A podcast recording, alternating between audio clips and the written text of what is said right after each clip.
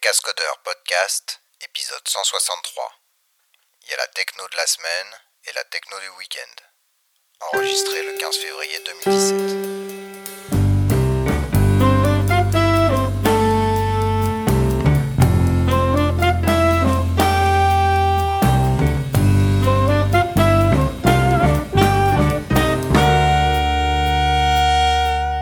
Bonjour et bienvenue au Cascodeur, épisode 163. Nous sommes le 15 février 2017. Et puis... On s'est euh, remis bah, de la on- Saint-Valentin. Voilà. ouais. Qui le fait, qui le fait pas Parce qu'il y a grand débat dans la société. Bah, j'ai vu qu'il y a pas mal de gens qui l'ont fêté au Paris Jug. J'ai trouvé ça assez original. Mais tout seul, tu vois, pas, même, pas, même Ouais. pas en couple. Alors j'ai pas trop compris le principe. Mais j'ai trouvé ça intéressant. Écoute, pourquoi pas, hein Après tout. En tout cas, c'était une bonne excuse pour pas la fêter. Non, Donc, non, désolé, j'ai Paris Jug. Tu sais, c'est le nouveau J'ai piscine. C'est ça. Ah. Donc on est, j'ai fait le coup en fait à ma femme le lundi, parce qu'en fait nous on a, on s'est fait une bonne bouffe le lundi, et puis Ah. elle me disait ah on va pouvoir faire ça le lundi, et je dis ah mais non j'ai un jug, elle fait oh non la loose, mais je déconne. Donc euh, on est quatre, donc moi je suis Emmanuel de Red Hat, Moi, je suis Guillaume de Google euh, Groovy. voilà, Arnaud de Clubbiz. et, Et et Youn de Sagi. voilà. Alors t'as encore changé de boîte ou il s'est passé quelque chose? Parce qu'à chaque fois qu'on vient, que tu viens dans les cascodeurs, euh, il y a un nom de boîte différent. Ah bah, en fait, l'année dernière, on était en cours de transition. C'est en fait Creative Data, c'était un cabinet de conseil BI à l'origine, et quand je l'ai rejoint, Mhm. c'était pour en faire un éditeur. Et du tout pour l'expansion internationale, on a tout renommé au nom du produit. Après un grand, un grand week-end avec des gens de The Family, un accélérateur, ou avec des Ouais. artistes, on a tout renommé. Et surtout, on avait un Creative Data allemand, un Creative Data euh, anglais, un Creative Data dans le Delaware. Donc on s'est dit, on va peut-être changer de nom. Ah oui, d'accord. Surtout dans le Delaware, c'est chaud. Good. Ah, et donc tu viens parce que tu donc euh, euh, Sagi sponsorise l'épisode et puis ensuite euh, tu as un petit peu de bouteille donc tu vas nous euh, bah, discuter avec nous pendant tout l'épisode. Ah, ça, je c'est fais ma cool. donation annuelle au, au cascodeur. De bouteille Eh ben, merci. Faut s'arranger. Ça peut se faire aussi, je pense. Alors, on va démarrer euh, par euh, les langages. Alors déjà, si vous avez des crowdcasts, euh...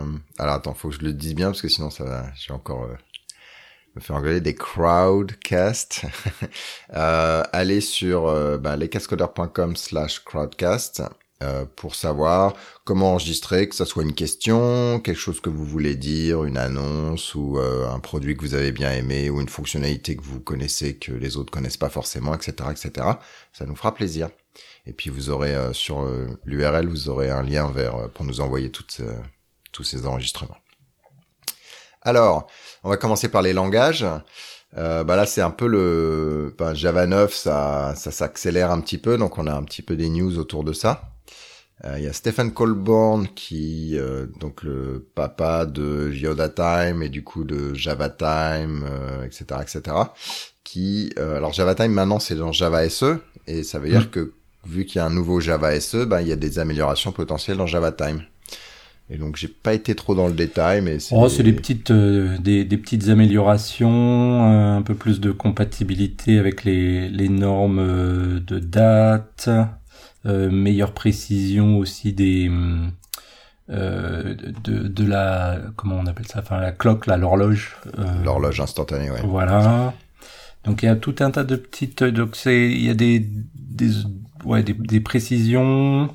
Euh, il y a pour le, le formatage et puis aussi même euh, niveau performance, par exemple euh, sur les sur les time zones, je crois, euh, où il y a des choses qui ont été optimisées parce que c'était peut-être un peu lent pour faire le lookup euh, des, des données euh, concernant par exemple les time zones. Donc voilà, il y a plein de petites améliorations. Je pense pas que ce soit non plus des trucs énormes, hein, mais c'est des petites améliorations certainement euh, bienvenues. Et puis, euh, alors Jigsaw, euh, cette fois, c'est les gens de Maven qui viennent euh, am- amener leur retour euh, alarmant euh, à l'édifice. c'est de la merde. ouais, notamment sur une fonctionnalité qui s'appelle automodule. Ouais, les automodules. Bon, on a essayé de, ouais, on, on, a lancé la discussion plusieurs fois. Ça a du mal à, à avancer avec la, bah avec la partie Jigsaw. Euh, Rémi Forax. c'est quoi les automodules d'abord? Alors, les automodules. Donc, euh, dans Jigsaw, euh, tout est module, donc vous devez obligatoirement déclarer vos euh, dépendances sous forme de modules pour qu'ils soient chargés. Donc, vous avez un mode de compatibilité qui vous permet de gérer vos jars euh, comme des modules, mais ils seront en fait automatiquement promus sous forme de modules avec l'ensemble du contenu qui sera exposé. Donc, un module, pour rappel, vous pouvez, contrairement au jar, gérer mieux la visibilité de ce qu'il y a dans votre module, donc vous pouvez cacher certaines parties, vous pouvez euh, dire ce que vous exposez, et vous pouvez euh, dire bah j'ai besoin pour euh, pour fonctionner de de dépendre de tel ou tel autre module. Et vous pouvez aussi gérer la visibilité de manière un peu plus directe en disant bah je permets genre à tel autre module de voir mon contenu. Voilà. Donc il y a tout un tas de choses comme ça, et donc les automodules, c'est fait pour euh, l'idée de base, c'est pour gérer cette migration, cette migration du jar vers les modules, le temps que les gens mettent en place des, vrais descripteurs de modules, de se dire bah on va euh, fournir quelque chose qui par défaut bah, va tout ouvrir et va vous laisser vos jars en tant que en tant que en tant que module dans, dans vos applications. Euh, le constat qu'on a fait nous euh, côté Maven, mais bon pas que, hein, euh, c'est que les automodules, la fragilité du système, c'est que vous n'avez pas la main sur le, nom du module qui va être choisi pour chaque jar. Et ça va donc prendre le nom du jar en tant que, que module name. Ce qui veut dire que bah, quand vous êtes dans une application que vous créez vos, vos nouvelle application en Java 9, bien sûr, vous n'allez pas avoir trop de soucis, vous allez définir quels sont les modules et automodules que vous allez utiliser, ça va bien se passer. Par contre, imaginez que vous êtes une librairie tierce, euh, comme des milliers et des milliers de frameworks open source, et que vous dépendez d'autres copains qui, eux, sont pas obligatoirement déjà modularisés, euh, vous allez devoir, par défaut, bah, euh, vous baser sur le nom du, jar comme, comme nom module, le temps que la, la migration se fasse vers Jigsaw. Et ce qui va se passer, c'est que dans quelques années, quand le, les projets cibles vont migrer en Java Module et qui potentiellement vont pas du tout utiliser le, le nom par défaut, parce qu'en gros, euh, euh, ça veut dire que le, pour Groovy, bah, son nom, nom d'automodule, ça serait Groovy, mais euh, son, il y aurait aussi un Groovy All, il y aurait, c'est quelque chose qui va être complètement revu à mon avis pour ce, pour tous ces frameworks, parce que va y avoir une réorganisation potentiellement du code ou des modules en fonction des différentes, des différents besoins. Et ça veut dire que demain, quand les, les projets passeront en Java Module, on aura un conflit entre les automodules qui ont été générés historiquement et euh, les modules euh, tels qu'ont été décidés. Et là où ça devient beaucoup plus sioux, eh ben, c'est qu'on n'a aucun moyen de gérer ces conflits-là. Donc demain, euh, on va se retrouver avec des tonnes de, de projets, d'applications qui vont dépendre de tonnes de modules, avec plein de conflits. Euh, donc nous on a fait des statistiques notamment bah, sur sur Central pour trouver les fameux jars qui s'appellent commons.jar ou euh, euh, enfin vous voyez toutes ces choses là qui sont relativement euh, répandues et euh, bah, le nombre de librairies dans lesquelles on retrouve des des noms de jars qui sont assez simples, des core, des commons, des utiles, des trucs comme ça, il y en a plein. Et donc le nombre de fois où les automodules vont définir le même nom de module pour ces librairies là, bah, c'est assez important. Voilà.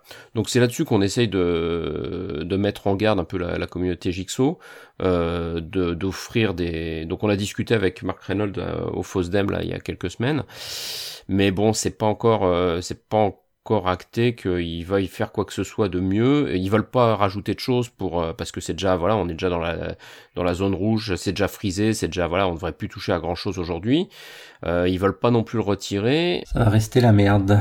Bah, ça risque d'être compliqué, ouais. Petite question de Béotien, Jigsaw, euh, il y a déjà des implémentations disponibles, vous avez joué avec? Oui, oui, c'est déjà disponible. Il y a déjà des, des builds de Java 9 euh, avec Jigsaw. Euh, enfin, de toute façon, c'est depuis quelques, depuis de nombreux mois maintenant, c'est dispo de base dans dans les builds du Java 9. donc, vous pouvez déjà utiliser. Donc, il y a déjà plein de, communautés qui maintenant commencent à jouer avec. Hein. Donc, nous, Maven, bien sûr, on y, on y joue depuis un certain temps.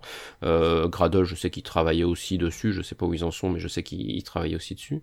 Voilà, donc c'est dispo, les gens peuvent déjà commencer à, faire des modules et, euh, et, jouer avec. Et par rapport à quand on gérait les classes pass pour WebLogic dans les années 2000, euh, c'est même niveau de maturité, c'est plus propre, euh, c'est est-ce que c'est prêt en gros, ou est-ce qu'ils ont encore beaucoup de travail? C'est ils, ils ont énormément simplifié le, le mécanisme. C'est ça où justement ils sont ils ont mis des années à, à, revenir en arrière. Au début, ils voulaient recréer euh, des classes pass euh, avec différentes choses assez complexes pour gérer euh, les notions de résolution de dépendance, gérer différents types de, de, visibilité, etc. Finalement, ils ont tout tout simplifié. Aujourd'hui, les modules ça reste très très simple. donc ça ça leur a servi à eux pour la JVM pour simplifier le la pour nettoyer un petit peu la JVM et pour pour essayer de la compacter et de la, rendre plus légère si besoin. Euh, mais pour nous, développeurs d'applications, ça reste assez assez simpliste euh, puisqu'on peut euh, simplement effectivement juste gérer la visibilité. Alors ce qui est déjà mieux que rien, hein, puisque aujourd'hui on n'avait pas du tout cette notion en Java de vraiment pouvoir bloquer la visibilité. Alors ce qui pose par contre tout un tas de challenges. Hein. quand on fait de la réflexion, ça veut dire qu'il faut qu'on nous autorise à faire de la réflexion. c'est plus comme avant où les frameworks de mock ou les frameworks de ce que vous voulez, bah même Hibernate, etc. Hein, où tout le monde jouait avec la réflexion dans tous les coins, avec n'importe quoi ou Groovy. Euh, là, c'était plus possible. Euh, il faut aujourd'hui ouvrir les vannes euh, spécifiquement et les modules eux-mêmes ne font plus grand-chose puisque on déclare les dépendances. Donc au démarrage, bien sûr, la, la, JVM va vérifier que les modules demandés sont bien présents, va mettre en place ces, ces, ces, mécanismes de visibilité entre les modules. mais par contre, il n'y a plus du tout, comme ça avait été évoqué il y a déjà de nombreuses années, il n'y a plus de système ni d'installation automatique, ni de résolution des modules. Voilà, ils ont complètement laissé tomber tout ce chantier. ils sont restés sur l'idée, bah, on va laisser finalement les outils de build le faire, euh, les Maven, les Gradle, etc. Euh, se prennent bien assez la tête avec ça. Euh, donc on fait un truc simplissime, on fait juste un, mécanisme pour déclarer des quelque chose qui est un peu plus riche que le jar, qui est pas non plus de l'OSJI ou des ou des JBoss modules ou des choses comme ça. Voilà, c'est un peu entre les deux. C'est vraiment à ce niveau-là. En fait, il y a deux classes de problèmes qui restent. Donc, il y en a où il y a soit un petit bug, mais ça, il y en a finalement pas tant que ça, ou surtout des euh, des, des, rapports d'erreurs qui sont un peu euh, abscons.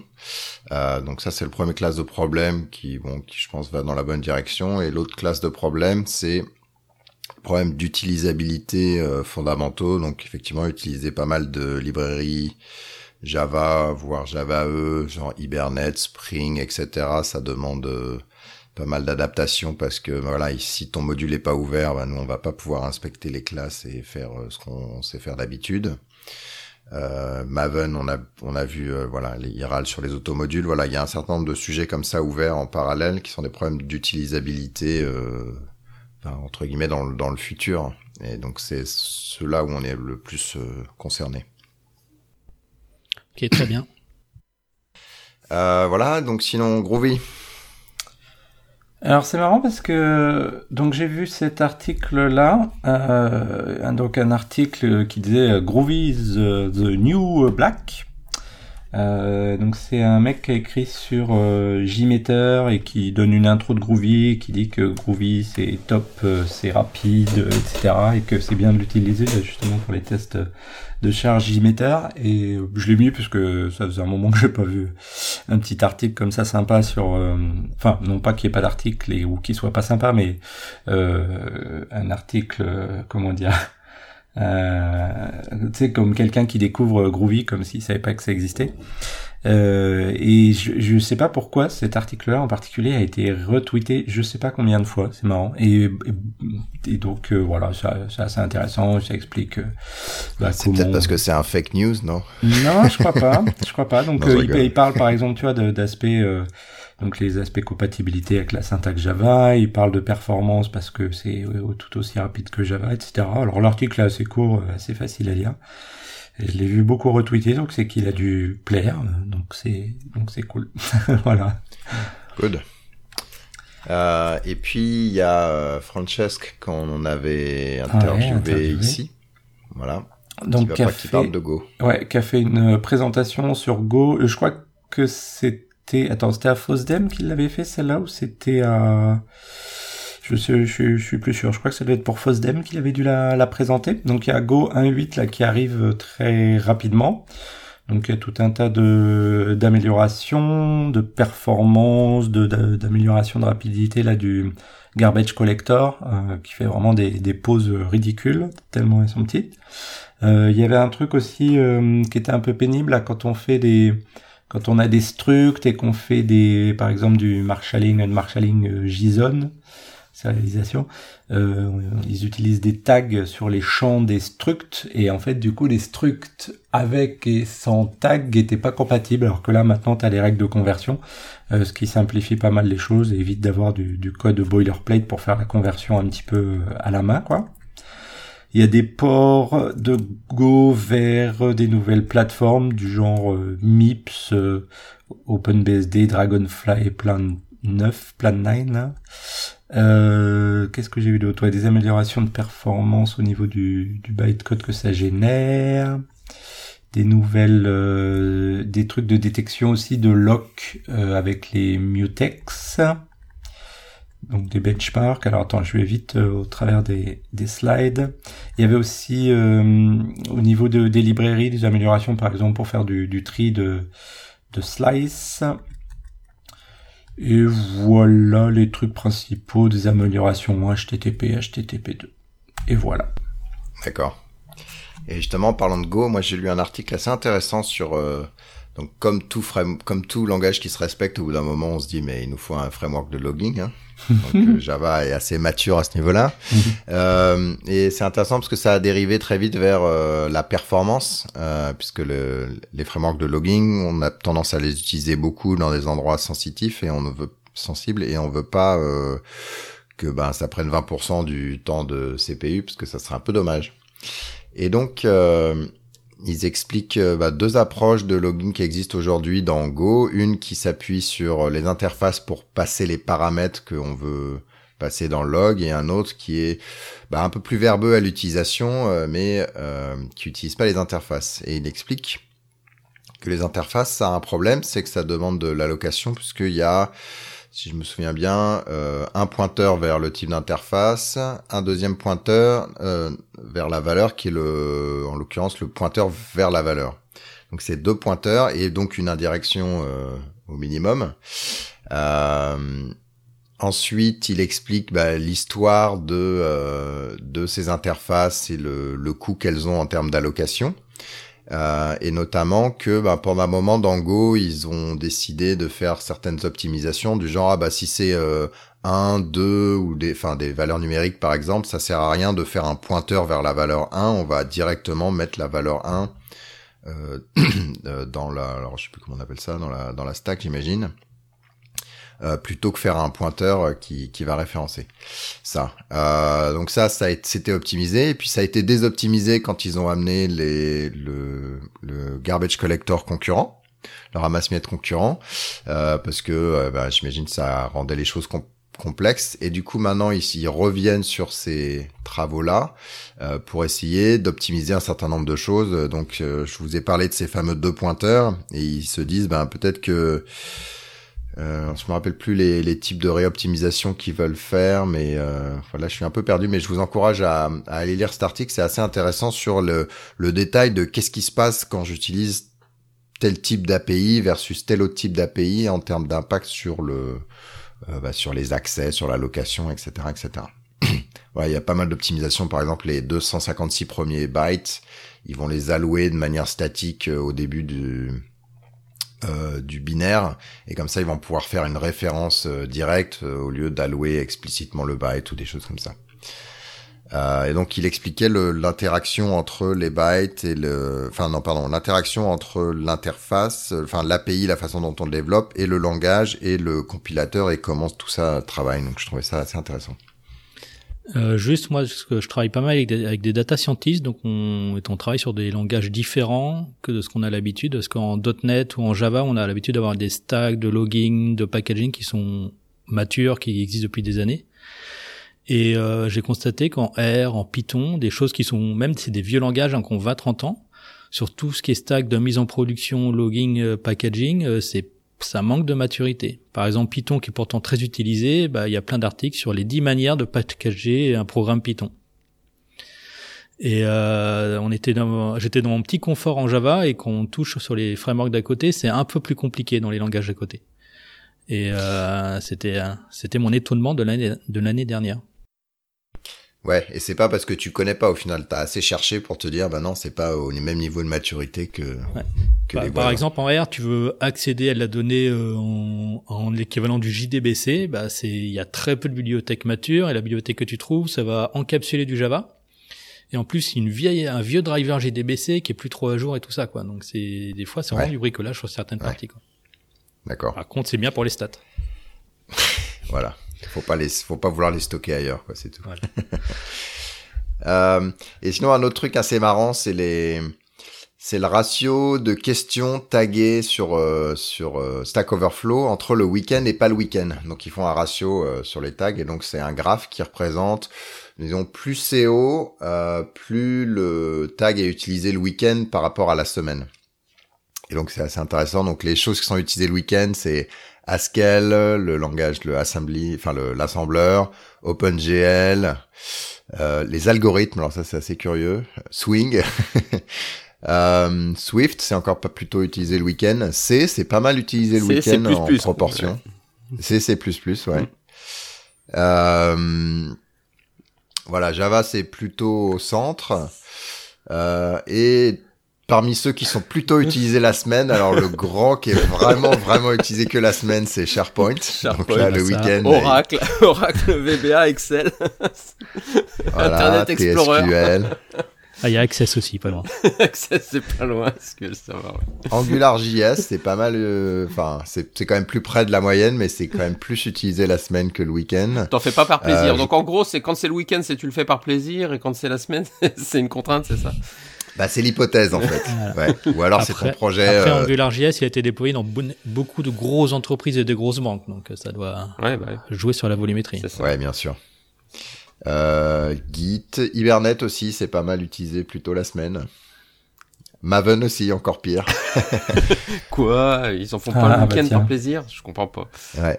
Mais j'étais étonné que voilà AngularJS ou Ouais, mais même C, C, C++, j'étais étonné aussi dans l'autre sens. Je suis d'accord avec Youn, il y a, il y a certainement un effet de masse euh, du fait voilà de l'utilisation entre ceux qui font ça le week-end sur leur temps leur temps libre, plaisir, open source ou ce que ce que l'on veut, et puis effectivement les grosses entreprises qui maintenant utilisent ça, donc bah derrière oui ça crée du volume en semaine euh, quand t'es au boulot. Ouais.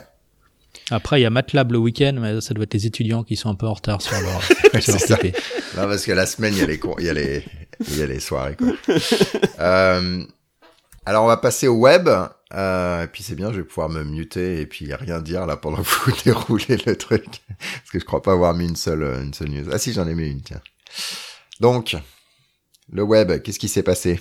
Donc moi, il y avait le top 2016 du JavaScript. Donc j'ai trouvé deux sondages, un basé sur les étoiles GitHub, donc euh, sur la, le différentiel d'étoiles entre début 2016 et fin 2016, et un basé sur un sondage.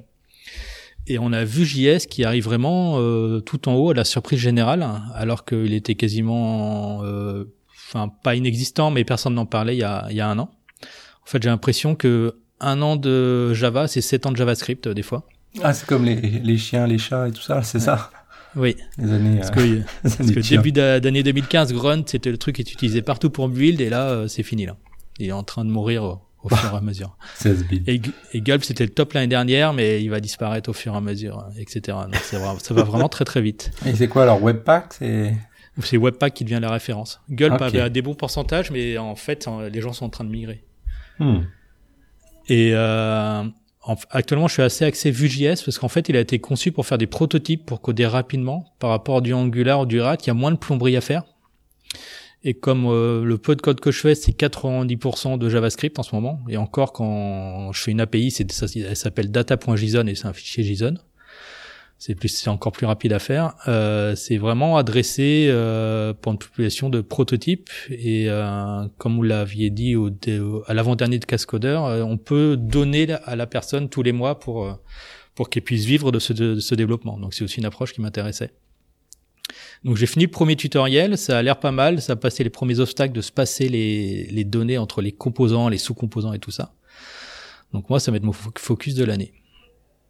D'accord. Et ce qu'il faut, ce qu'il faut voir aussi, c'est qu'il y a beaucoup de choses où c'est marqué Facebook, Facebook, Facebook, notamment sur les frameworks de test et, tout ça. Donc il y a, c'est plus, c'est vraiment les grosses, euh, enfin les anciennes startups, les vraiment les gros du web qui influencent vraiment ce monde-là. Il y a puis Google est quasiment plus présent à part sur Angular et Oracle et tout ça, il y a plus quoi. Enfin, c'est Angular, c'est quand même un gros morceau. Hein. Tu peux pas dire qu'il a, a, disparu. Mais par contre, ouais, on va pas bah, le voir beaucoup sur la partie test, build et tout ça en fait. En... Ah oui, d'accord, je vois ce Voilà, c'est que tu vas le voir que sur le framework front et tu l'auras pas sur le reste. Et après la grosse Mais Angular, c'était pas, c'est pas un truc qui fait papa maman et qui du coup qui inclut tout. Euh, par euh, bah non, le, le, avec le CLI, le, le build se fait avec le Webpack, je crois. D'accord. Donc ça prend des choses. Donc ils essayent de se mettre d'accord avec Microsoft et tout ça pour avec Facebook sur euh, pour avoir des références de base, pas avoir 10 10 frameworks de build. Donc voilà, mais c'est on retrouve sur tous les petits frameworks, c'est tout ce qu'il y a autour de la communauté de React en fait. Ouais. Le framework de test pour React, le framework machin pour React et tout ça. Hmm. Sinon, Ratpack Ouais, là j'avais fait un petit tutoriel vite fait sur euh, comment on déploie une, appli euh, Ratpack. Donc c'est le framework euh, web réactive, etc. basé sur euh, Netty qu'on peut utiliser en Groovy comme en Java. C'est pas que c'est pas spécifique Groovy. Hein. Et comment on déploie ça par exemple sur Google App Engine. Donc c'est un petit tutoriel assez rapide. Et l'autre lien que j'ai mis aussi juste après, c'est ça m'a fait sourire parce que donc on est en 2017 et il y a un article sur les 10 meilleurs frameworks web Java. Et alors c'est presque plus pour l'aspect rigolo. Alors il y a un truc qui me plaît, genre c'est il y a Grails qui est cité dedans, donc c'est cool. Il y a Hibernate par exemple. Mais ouais, un euh, bon web framework quoi. ouais ouais. Alors tu vois pas trop le rapport. Bon il y a Spring, les trucs un peu évidents. T'as JSF, ouais. Et attends le, le meilleur quand même, t'as Struts dedans. Ah donc j'ai commencé à me dire ouais il est un peu bizarre quand même leur il y a Hibernate aussi. Hein. T'as, ouais, mais attends, il y a Emmanuel, tu peux pas dire que c'est un truc de vieux. Quand même. t'as GWT euh, que plus personne utilise. T'as Vadin, t'as Play Framework. Alors, je sais plus s'il précise lequel. Si c'est le nouveau ou l'ancien. Vas-y, tweet qu'un mec de Google a dit que GWT c'était plus utilisé. bah, je, crois que ils ont pris la gouvernance. Hein. Ouais, ouais. Alors c'est, ça a été euh, externalisé, etc. Je pense qu'on c'est encore de toute façon quand même maintenu et il y a encore des gros projets chez Google, je crois qu'ils l'utilisent quand même. J'ai pas trop les, j'ai pas trop bah, le détail là-dessus. au moins, ouais. Ouais, c'était c'était la suite Office, enfin ou Gmail ou je sais plus quoi. Enfin, il y avait eu des trucs. Enfin, ah ouais, non, il y a des il y a des gros trucs. Hein, il y a des gros trucs, je crois quand même en GWT justement qui, avait été migré dessus euh, sur la partie. Euh... Mais tu vois, même chez Google, enfin, on utilise euh, un peu de tout. Hein. Il y a des trucs à base de closure, des trucs à base de GWT, des euh, il y a encore d'autres trucs, mais qui sont vachement pas connus euh, et qui sont pourtant open source. J'ai oublié le nom. Attends. Bon, ça va peut-être me revenir tout à l'heure. Euh, en tout cas, pour revenir. Il y a aussi Dart, euh, des, des, choses basées sur Dart euh, aussi. Et alors attends, je finis juste ça. Et il y avait aussi Wicket, pourtant qu'on entend a priori euh, plus du tout parler, et Vertex là, qui est quand même plus euh, moderne. Mais du coup, c'est marrant parce qu'il mélange un peu tout, y compris tu vois Hibernate, tu vois pas quel est le rapport avec le web, et des trucs super plus du tout utilisés et des trucs récents et modernes quoi. C'est assez marrant. Bon, cela dit, j'ai lu, j'ai lu les pros, les positifs et les points négatifs de Hibernate, et c'est quand même assez n'importe quoi, donc je, je, doute un peu de la qualité de ce, cet article. Mais bon, moi, ça m'avait abusé, en tout cas, de le dire. Parce que j'ai l'impression petite de histoire au... Ah pardon. non, vas-y. Non, j'allais juste dire, euh, j'ai l'impression que c'était euh, genre le classement d'il y a 10 ans, tu vois, mais, mais pas de 2017 et je m'étais demandé, enfin sur Twitter, j'avais je sais plus avec qui j'avais échangé ça et j'avais dit euh, ouais, j'ai l'impression qu'ils se sont trompés dans la date, c'est pas 2017, c'est 2007 ou un truc comme ça quoi. Voilà. Vas-y, Youn, tu voulais dire. Et bah, du coup, c'est à peu près la même chose pour la petite ah. histoire. Le premier Normandie Java User Group qu'on a fait, c'était une battle GWT contre Wicket. D'accord. Voilà, c'était en 2009. Et qui c'est qui a perdu? Eh ben, c'est tout le monde. bah après, pour avoir fait beaucoup de GWT, à la fin, moi, j'avais plus de plaisir vraiment à le développer parce que c'était, par exemple, quand tu fais 100 lignes en GWT, c'est 10 lignes en Angular et maintenant, c'est 5-6 lignes en, en Vue ou en React. Donc, et tu as une boucle de retour. Donc, tu fais ton code, tu vois que ça apparaît bien à l'écran et qui était très très longue. Donc, tu perdais vraiment beaucoup de plaisir au développement. Ouais. Sinon, moi, j'ai rajouté un article sur euh, euh, spécifiquement le temps pour parser le JavaScript donc dans votre compilateur quand donc il reçoit donc il y a le téléchargement et ensuite faut qu'il parse le le code pour euh, faire des choses. Et du coup, apparemment, c'est le nouveau truc avec plein de problèmes sur lequel il faut améliorer les choses. Et donc c'est un article qui détaille euh, bah, effectivement les problèmes, effectivement qu'on a beaucoup évolué en termes de complexité euh, et qu'il y a des choses à faire au niveau euh, euh, bah, simplifier le code, etc. Alors c'est pas forcément plus le code est petit et moins il y a à parser, il y a des choses plus complexes à parser que d'autres. Et puis il y a des euh, approches euh, pour améliorer les choses qui sont faites dans le dans le navigateur. Et donc il explique ça assez bien, de manière assez détaillée. Je vous laisserai lire. D'abord, il y avait le tri. Attends, comment ça s'appelle ça? Tri quelque chose. Euh... Le tri patouille. C'est une nouvelle sorte de tri. Tri shaking en fait, c'est de tuer le code mort en fait, mais au en fait, en... j'imagine que c'est une étape de la compilation où ils regardent les codes qui sont pas utilisés, ils les enlèvent comme ça, ils n'ont pas à être parsés. Euh... donc c'est au moment de votre build au final. Voilà. On passe au middleware. Ouais, on va passer au middleware. Et euh... alors j'ai eu des débats entre est-ce qu'il y a des choses qui sont dans le middleware versus euh, d'autres ouais, sections. Je me suis posé aussi un peu les questions parce qu'il y a des fois, je sais pas trop. Euh... Euh, ouais, parce que des, on a, on bien, a un middleware, data et, et on a un autre truc aussi. Enfin, chose, ouais, genre c'est un peu codé. ouais.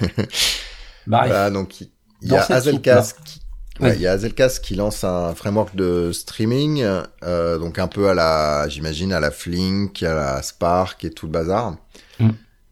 Qui c'est qui a mis le C'est moi qui ai rajouté le lien. Alors j'ai mis le lien vers le l'interview qui a été faite de Greg Luck et de alors euh, quelqu'un que je connais pas mais qui est justement sur l'équipe euh, du de Jet Marco Topolnik. Donc c'est une interview qui explique un petit peu le pourquoi ils ont créé ça euh, par rapport aux, limites ou la complexité de Spark, Hadoop et compagnie et qui voulait un truc qui dépotait euh, des familles.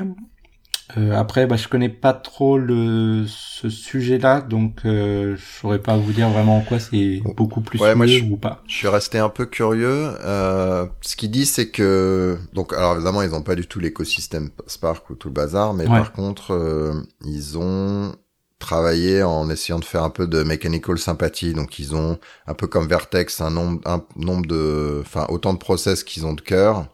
Et après ils ont la notion de tasklet. Euh, qui font tourner sur un seul cœur pour éviter les contextes switching et tout et tout le bazar et du coup ils disent que du coup ça dépote. Donc en fait c'est vraiment un système d'exécution de, de de tâches de code hein, de manière distribuée. Et euh, et voilà et après j'ai pas creusé plus. C'est vrai que ça vient. Moi j'avais jamais entendu parler en l'occurrence Mm avant avant ce lien. Voilà. Euh, sinon euh, mini shift donc on avait un truc qui mettait tout dans une seule VM pour simuler OpenShift donc maintenant il y a un truc qui s'appelle Minishift qui s'appuie sur euh, ben, l'équivalent Minikube que pour Mhm. Kubernetes. Donc Minishift c'est Minikube plus euh, deux trois autres trucs. Euh, donc si vous travaillez sur OpenShift euh, et sur votre machine je vous encourage à aller lire cet article sur sur Minishift et puis il y avait les produits Google résumés en quatre mots ou moins, ce qui est, pas, ce serait pas mal d'avoir ça pour euh, vous et pour AWS parce que des fois on se, on se perd un peu. Ouais, là c'est mon notre big boss euh, côté euh, developer relations là qui, a, qui avait fait cet exercice là, qui a essayé de tout résumer tous les services en, en, en quatre mots, donc c'est pas mal. Euh, Il y a aussi d'ailleurs, oui j'aurais pu le mettre celui-là où, où je rajoutais je rajouterai le, le lien. Euh, Il y a aussi un article sur Medium qui lui explique en plus que quatre mots, donc si tu veux euh, comprendre un petit peu plus euh, ce que ce que fait chaque chose parce que des fois en quatre mots malgré tout enfin c'est c'est tellement succinct que au final t'es pas trop sûr de ce que ça fait vraiment. Euh, quand t'as ligne 4 buzzwords tu te dis bon ouais mais concrètement ça fait quoi? Et euh, donc c'est bien parce que en fait c'est vrai que les offres bah, que ce soit euh, Azure Amazon euh, euh, Google Cloud Platform bah il y, a- quand même un max de produits euh, qui sont là et tu sais pas toujours ce qui est disponible ou ce que ça fait. Donc c'est bien d'avoir un petit peu une une vue une overview à 10 000 pieds de haut là pour voir bah, tout ce qui est tout ce qui est proposé Et si vous prenez Azure, c'est encore pire euh, parce qu'il y a le monde euh, avec Steve Ballmer et le monde avec Satya Nadella. Et en fait, pour la même chose, on a souvent des produits différents. ah, Alors, donc vous avez deux cléments de DB pour faire le, le, le comme MongoDB. vous avez un lac de données HDFS, mais vous avez aussi du Hortonworks. Enfin, c'est c'est encore plus compliqué. ouais, oui, ils ont cette dichotomie en on abstrait le concept en disant c'est juste document DB et puis des fois on expose littéralement le produit. C'est ils ont vraiment les deux euh, les deux variations. Mais c'était vraiment difficile à lire donc j'aimerais bien voir la même chose. Hum, Intéressant. Et puis sinon, euh, alors GRPC à la Cloud Native Computing Foundation, dont on entend de plus en plus parler. Alors je sais pas. Euh... Ben il y a eu il y a eu aussi. Euh... Attends, il y a un autre truc aussi là récemment qui est allé à la Cloud bah, Native. Bah déjà, il y a Kubernetes, euh, voilà, c'est le corps du truc. Euh... C'est pas là aussi où est allé Non, attends, je... on en parle après. RethinkDB, il va où lui? Il va. Non, je dis une connerie. Oui, c'est eux qui ont payé, ouais, si absolument. Ouais, ok. Donc c'est marrant parce que ça a l'air d'être euh, d'attirer effectivement beaucoup le. C'est le New Apache Foundation en fait. Ouais, ouais. C'est intéressant. Alors euh, voilà, euh, tu, sais, ça accepte les donations, ça accepte euh, pas mal de choses. donc c'est c'est peut-être assez. Ceux qu'on connaît, voilà, c'est FluentD, Kubernetes, Prometheus, on, ah oui, on entend parler de plus en plus, et Open Tracing qui est euh, plutôt un standard, hein, mais euh, qui voilà. Yes. Et donc, alors gRPC, donc ça serait euh, sorti du leadership de Google pour aller dans la Cloud Native Foundation, Computing Foundation, c'est ça? Ouais, euh, c'est pas moi qui ai mis le lien, alors je sais pas, j'ai pas regardé le détail, je, je le découvre aussi.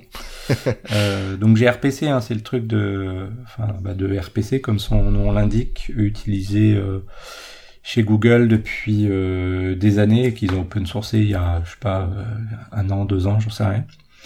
donc c'est ce qui permet de faire des des appels RPC entre les microservices ou gros services aussi d'ailleurs de manière super performante et euh, contrairement aux approches euh, REST où c'est quand même du du comment on pourrait dire ça du, du request reply synchrone tu peux aussi faire par contre des choses comme du, du streaming voire même du streaming bidirectionnel qui sont des choses qu'on peut pas faire avec des, des API REST par exemple euh, donc euh, c'est pour ça que c'est pas mal utilisé, euh, enfin en tout cas déjà en interne chez Google, et, et, on le voit, on le voit utilisé de plus en plus pour pour toutes toutes les approches microservices parce que c'est un des problèmes. Enfin plus t'as de microservices, plus t'as de communication entre les services.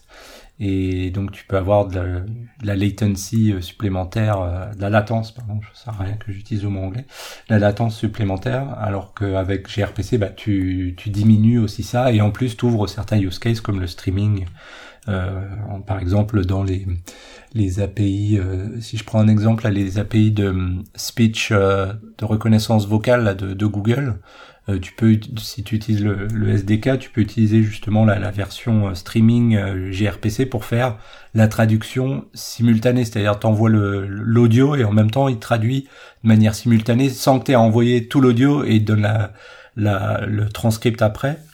Là, tu lui donnes l'audio et petit à petit, enfin, tu sais, comme quand tu dictes tes SMS sur ton téléphone, quoi. Bah, derrière, tu peux faire ça grâce à du gRPC. Sinon, ça aurait été plus compliqué à faire avec du, du reste, voire impossible. Et gRPC, donc, c'est indépendamment du, c'est indépendant du pro, euh, du, du niveau de transport. Donc, on peut mettre ce qu'on veut, c'est ça? HTTP, socket ou... Hmm. J'ai un trou en fait là. Ouais, je sais pas. C'est une très bonne question. Là, je, tu atteins mes limites en gRPC vu que je l'ai jamais utilisé moi-même. D'accord. Je ne sais pas. Parce qu'en fait, j'ai HTTP2 en, en, en tête, mais ah ouais. Ça me paraît un peu plus jeune, plus vieux que HTTP2, donc je, bon, bref. Enfin, plus jeune, euh, disons open sourcé, ouvert plus récemment, mais c'est un truc super vieux. Hein. Euh, enfin, le, le truc de base à l'origine, Stubby chez Google, c'est, c'est, enfin, c'est vieux quoi. Hmm. Bon, c'est un petit travail à la maison, chers, chers auditeurs. Ouais, ouais. Vous nous répondez sur Twitter. yes. Euh, voilà, sinon bin validation, le premier early draft euh, est arrivé. C'est vraiment le gros là, il y a vraiment euh, plus, enfin genre 60% de 70% de ce qu'on voulait faire. Donc support pour le nouveau date and time qui est dans Java 8 et surtout le support des contraintes dans les objets qui sont dans les collections. Donc vous pouvez dire une liste de at not null at email string et du coup vous allez être sûr que les chaînes de caractères qui sont dans la liste sont des emails et qui sont pas nuls. Voilà. Donc ça a l'air simple comme ça, mais c'est un peu plus compliqué. Euh, voilà, donc je vous encourage à lire le post de mon de mon collègue qui euh, qui explique ça. Donc on va continuer à peaufiner le ce qu'on appelle la validation dans les containers, la collection, etc. Parce qu'il y a encore pas mal de petits boulots de pour peaufiner tout ça et puis euh, peut-être rajouter quelques fonctionnalités supplémentaires, mais maintenant on a fait le gros du travail. Donc euh, c'est disponible sur le JCP ou sur binvalidation.org. Faites-nous vos retours. Voilà, et puis Oracle euh, a officiellement lancé le transfert de euh, la spécification MVC vers un indépendant. Alors je sais pas qui c'est exactement, c'est Ivar Grimstad, euh, norvégien, enfin en tout cas du Nord, et qui bah, devient le spec lead, euh, qui va continuer à travailler sur MVC, enfin à, à, faire le lead de l'expert group. Et donc Oracle s'est désinvesti de ça. Et donc ça veut dire qu'il faut qu'il fasse l'implémentation de référence, le TCK. Euh, voilà, donc je sais pas si. C'est du boulot quand même tout ça. Ouais, je pense qu'il y avait quand même pas mal de choses déjà avancées, mais ouais, il va rester. Et après, ce que je me demande, quand, quand c'est justement euh, à l'extérieur, du coup, enfin, tu peux espérer que Oracle veuille bien le reprendre, mais en fait, euh, tu travailles peut-être un peu complètement dans le vide et un peu pour rien, quoi. Si, si jamais ils se disent, oh, non, en fait, je m'en fous de ton truc, je l'ai mis. Il y a leur réintégré à Java E, ou ouais, ça, ouais, ou... ouais. ouais. Je sais pas quel est ton sentiment bon, là-dessus, toi qui... qui... Si c'est une bonne spec, après, tu vois, ça peut marcher au-dessus de Java SI et c'est pas grave, tu vois, bin validation, euh, beaucoup des usages, c'est pas dans Java E au final. Et on avait fait la spec pour qu'elle marche dans les deux univers. Ok. On verra. Mais effectivement, après, est-ce qu'un framework MVC, c'est euh, c'est l'avenir? Ça, c'est un autre débat. Mm -hmm.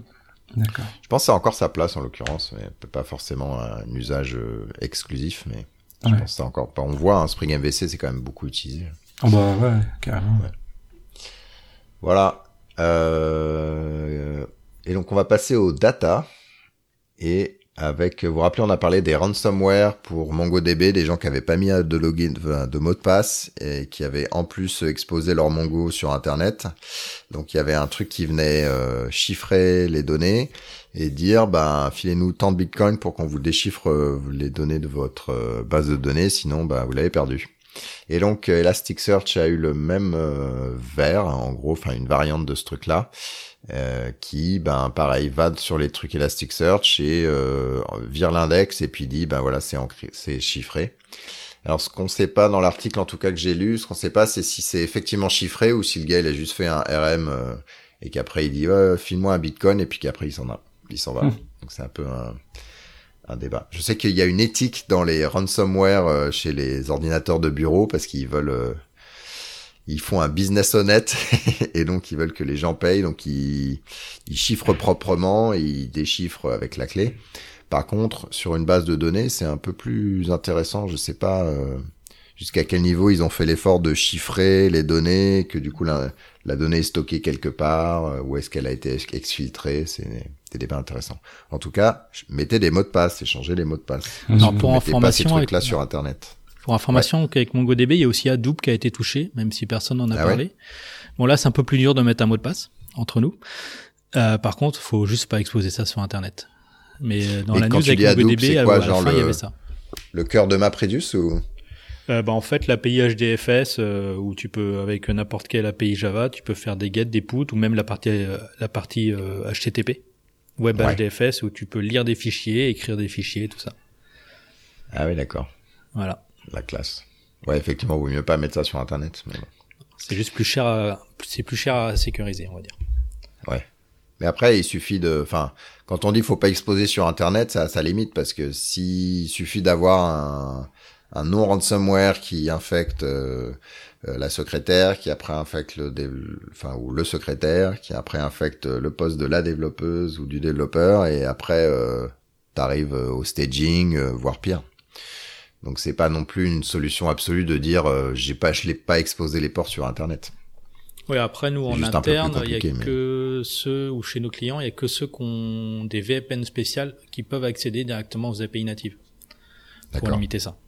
D'accord. Je passe mon Voilà, temps avec les RSSI en ce moment, c'est pour ça.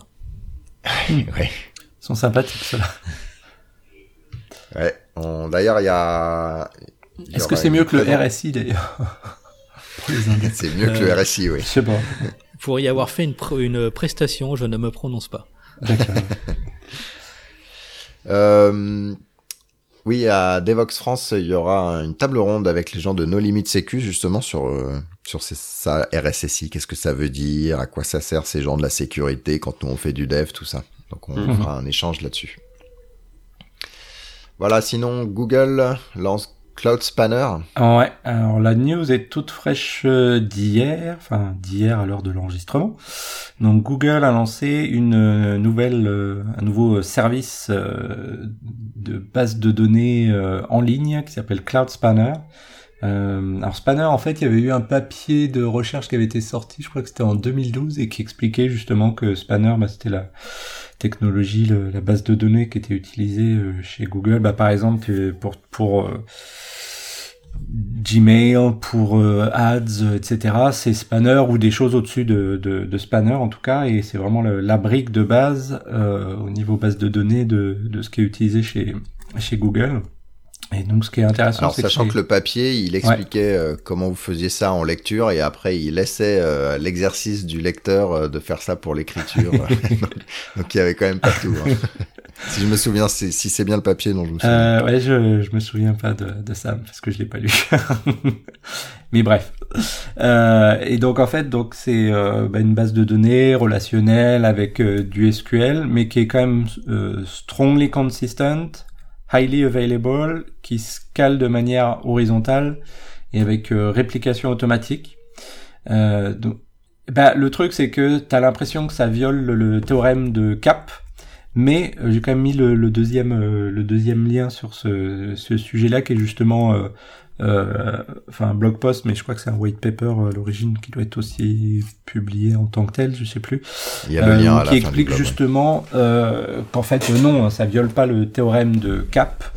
Donc Cap c'est donc tu as trois choses consistency, availability et partition. Donc, en général, tu peux en, en avoir au mieux que deux. Donc toi tu es consistant et available, soit soit tu es available et tu résistes aux partitions, mais du coup tu es plus consistant, etc. Et donc là ils expliquent aussi dans ce deuxième article bah, le, le fait que dans alors ça viole pas cap, mais dans la pratique c'est presque comme si euh, tu résolvais euh, cap dans le sens où les partitions, vu comment le, le réseau Google est super distribué, euh, redondant, etc. En fait, du coup, t'as jamais de, de partitions, etc. Enfin, c'est tellement rare et, vu aussi les, les process de, recovery et de, de synchronisation, des, de locking et puis aussi leur système. Alors, ils utilisent TrueTime. Euh, ils avaient aussi écrit des, des papiers de recherche là-dessus il n'y a, pas très très longtemps. Euh, ils utilisent en fait dans les data centers Google euh, des, des horloges atomiques, des, des, des, comment, des puces euh, GPS pour vraiment synchroniser le temps de manière mondiale dans tous les data centers pour faire en sorte que euh, par exemple des processus comme NTP là le, le, le Network Time Protocol euh, en fait, tu as toujours une latence et tu as une incertitude entre, euh, si tu veux, le temps de synchronisation de deux serveurs, et tandis que là, avec leur, leur système d'horloge atomique et tout ça, la fenêtre d'incertitude est encore plus, plus petite. Et en combinant tout ça, bah, ils ont quand même réussi à sortir un, un produit qu'on a l'impression qui viole le cap euh, et qui est un truc quand même assez impressionnant et qui n'existe pas à l'heure actuelle chez d'autres acteurs, euh, que ce soit Amazon, Azure euh, et autres quoi.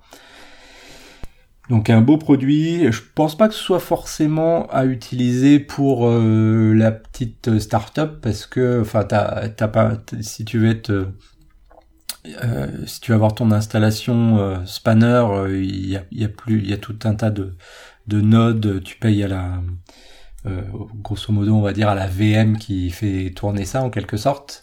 Et du coup, si toi t'as pas euh, euh, des grosses, des gros besoins d'écriture ou autre, peut-être que c'est pas forcément la solution à utiliser. Mais pour ceux qui ont énormément d'écriture, de lecture, qui ont des besoins de latence de fou et puis qui veulent des vraies transactions acides, donc pour d'assez gros projets, je pense que c'est vraiment super super intéressant. Voilà. Ouais, c'est intéressant. Euh, cool. Alors sinon, une autre base de données qui s'appelle RethinkDB. Alors il y a eu plusieurs euh, choses qui ont été discutées là-dessus. On va essayer de les refaire dans l'ordre. Le premier, c'était le post-mortem de l'équipe de RethinkDB. Donc RethinkDB, c'était un projet open source en AGPL et c'était aussi une boîte. Et euh, c'était à la base un truc comme MongoDB, euh, sauf qu'il voulait un truc euh, simple, euh, consistant, sans euh, real time aussi. Sans, bug. Alors ça c'est mieux après, ouais.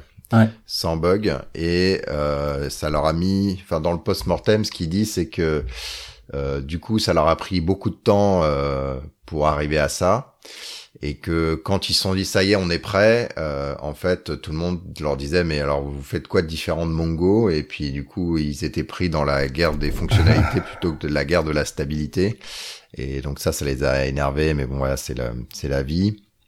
Il explique aussi que du coup, euh, ils étaient pas dans le marché des euh, de la data, mais étaient dans le marché d'un outil open source. Et un outil open source, ça, ça se vend moins cher qu'un café Starbucks, comme il dit. Euh, du coup, euh, en termes de d'évaluation, c'est c'est très bas. Il compare ça. Enfin, il explique que tous les outils finalement on a des, ont des évaluations relativement basses. Alors Mongo euh, et je sais plus quel autre, les Docker, ils sont valués à des valeurs assez importantes. Mais quand tu compares à des Salesforce ou à des gens qui offrent de la finalement de la valeur euh, business euh, par-dessus, c'est ça a vraiment aucun rapport. Donc il explique que ça aussi c'était une erreur euh, une erreur un petit peu stratégique, voilà. Ensuite, ils se sont mis à dire, bah non, on va faire plutôt ce que moi j'appelle le continuous query, donc pouvoir réagir en temps réel à des, enfin, mettre en place des requêtes et recevoir en temps réel les changements. Euh, et là, du coup, ils se sont mis face à des gens comme Firebase ou, d'autres gens comme ça qui pour eux pour qui c'était le, le cœur de métier depuis pas mal d'années. Donc voilà le virage a été un petit peu difficile aussi. Donc et après il explique aussi est-ce qu'on aurait dû partir vers du cloud? Donc il explique que c'est encore pire en termes de, de business et d'argent. Euh, voilà donc euh, voilà le post-mortem est intéressant. Euh, ensuite après ça, ce qui s'est passé, c'est que euh, on a appris que DB venait de rejoindre justement la fondation euh, CNCF. Je sais pas qui a mis ce lien-là justement. Euh, c'est moi là qui ai rajouté ça. Euh, donc c'est une manière de redonner euh, un élan à RethinkDB, le, le projet open source, pour qu'il puisse continuer. voilà donc. Ouais. Et il y avait, enfin non, tu voulais couvrir l'aspect lawyer et tout ça là? Ouais, alors ce qu'ils sont fait, c'est que donc euh, la AGPL, elle est bien, mais elle est quand même assez limitante dans, un certain nombre de, de, de, cas business. Et donc, ils auraient pu juste forquer le code, hein, ça aurait été suffisant. Et il y avait des anciens employés, donc de la boîte qui est maintenant morte. Il y en a pas mal qui sont chez Stripe, euh, qui euh, étaient prêts à continuer ce projet euh, au sens open source, quoi, le soirée week-end. Mm. Enfin, au sens open source de, ouais, à l'ancienne, quoi. et et du coup, la Cloud Native Computing Foundation a racheté auprès des créditeurs euh, le droit du code, le droit de la marque, euh, pour et, et la la, a changé la licence pour être ASL, donc pour être un peu plus ouvert. Du coup, ça redonne un boost, euh, enfin une nouvelle vie à RossingDB en mode euh, open source pur en fait. Donc ça c'est cool. Et donc je sais pas d'où ils ont tout cet argent là, c'est NCF, mais bah, cool. tous les membres fondateurs et tout ouais, ça. Ouais, je sais pas s'il y a des membres fondateurs. Ouais, euh... euh... ouais, faudrait que je regarde en fait. Je crois, mais ouais. Et puis euh, quelqu'un qui utilisait RussingDB, euh, qui a vu RussingDB mourir avec un état. Il y a eu pas mal d'incons, enfin de de de de, enfin. Donc à un moment, RussingDB euh, dit bon bah voilà, on met la clé sous la porte. Il y a la licence euh, à GPL et puis lui il savait pas où ça allait, il savait pas encore été transféré en ASL et à la, à la CNCF parce que ça ça a pris un certain temps. Et donc il s'est dit merde, je suis dans la merde, je suis dans la merde. Euh, il avait, c'était un des gros gros utilisateurs de RussingDB, il avait trouvé pas mal de problèmes, travaillé avec eux, etc. Et donc il s'est dit bon bah euh, qu'est-ce que je fais? Et il s'est mis à réécrire l'ensemble sur PostgreSQL alors RussingDB, c'est euh, distribué, scalable, etc. Enfin, toutes les approches euh, dont on entend parler. Euh, Postgre, ben, il y a la réplication qui marche bien, mais on parle pas de distribution. Si vous voulez faire de la distribution, c'est à vous de charder, etc. Par contre, voilà, il explique comment il a réécrit beaucoup de choses, comment il s'est il a réalisé que SQL finalement c'était quand même super utile parce que au lieu de faire un dump de RussingDB pour faire un certain nombre de requêtes un peu plus avancées que ce que pouvait permettre faire RussingDB, bah là il pouvait utiliser SQL pour l'exécuter. Que avec les alors je me rappelle plus le nom de la fonctionnalité mais les listen ou les trucs comme ça on pouvait faire voilà Notify et listen on peut euh, faire en gros la, les requêtes euh, real time dont on parlait, euh, enfin que RussingDB euh, poussait. Alors ça demande de, de, coder un peu plus bas, de réécrire un certain nombre de choses, mais au final il était plutôt content de ça. Ah oui c'est ça, RussingDB le après leur pivot c'était de dire React c'est tout en en réactif, etc., etc. Et on veut faire la même chose pour la base de données en fait. Donc c'était pour avoir une stack React, RussingDB toute naturelle. Donc je ferme mon, je ferme ma parenthèse. Euh, donc il explique les problèmes qu'il avait sur RussingDB, comment euh, ça a été résolu dans Postgres et euh, PostgreSQL et surtout euh, qu'il économise pas mal d'argent par mois parce que finalement il a beaucoup moins d'instances de PostgreSQL qu'il avait de RussingDB, etc., etc. Donc il est content d'avoir. Ah oui, la notion de type. Donc on a les DDL, hein, on a les les tables et les schémas dans PostgreSQL, dans RussingDB soit il n'y a pas de schéma ou en tout cas il est plus plus léger et du coup il trouve enfin il, a redécouvert l'intérêt des schémas euh, en faisant cette migration. Donc c'est intéressant de lire ces trois articles en fait pour euh, euh, bah, se faire une idée sur ça, à plusieurs niveaux quoi le bah, au niveau business, au niveau base de données NoSQL ou NewSQL versus les anciennes, etc.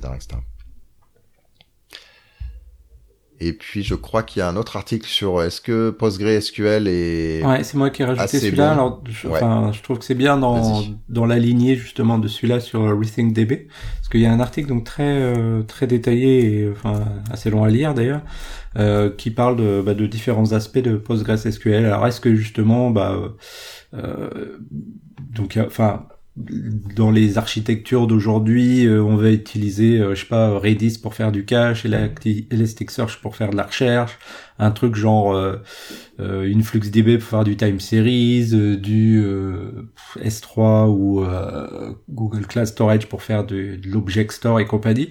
Et en fait, tu as quand même une complexité bah, super élevée en termes de d'ops, DevOps, pour pouvoir maintenir une stack comme ça assez complexe et riche. Et donc il y a, y a quelqu'un qui se demandait ouais mais bon est-ce que euh, bah justement un truc comme PostgreSQL est-ce que ça pourrait pas être un peu le je vais pas dire le kitchen sink mais le la solution peut-être pas forcément optimale mais en tout cas la solution qui pourrait faire la majorité de tous ces use cases qu'on a là euh, mais qui utilisent à l'heure actuelle euh, tu sais un peu the, best tool for the job quoi le, le meilleur outil pour le pour la tâche mais est-ce que justement Postgres serait assez bon pour couvrir tous ces cas d'utilisation là et donc, euh, bah, il regarde justement, donc on a dit euh, listen notify euh, pour pouvoir faire du, du retour real time comme avec RethinkDB ou avec un truc comme Firebase. il parle aussi par exemple de la recherche plein texte, la full text, vu que Postgres supporte ça aussi de, de, de manière pas mal. Et, et d'ailleurs, donc pour chacune des sections, hein, il met plein de liens où on peut en apprendre plus. Donc on voit qu'il a bien fait son travail hein, dans, dans, son article. Enfin, je trouve en tout cas. Euh, comment on peut utiliser les faire des faire des time series et définir euh, euh, je plus, il y avait les, les, materialized views, etc. là dans PostgreSQL. Alors ça, je maîtrise pas très bien, mais donc euh, a priori, oui, on peut faire des time series. On peut stocker aussi des, des données binaires. Donc si tu veux faire un peu de l'object storage, tu peux le faire aussi. Euh, real time, je l'ai dit. Si tu veux faire du processing de log, euh, QA pour des data, donc euh, à des endroits où tu aurais utilisé un truc comme comme Redis ou autre. Et voilà, qu'est-ce qu'il y a d'autre encore?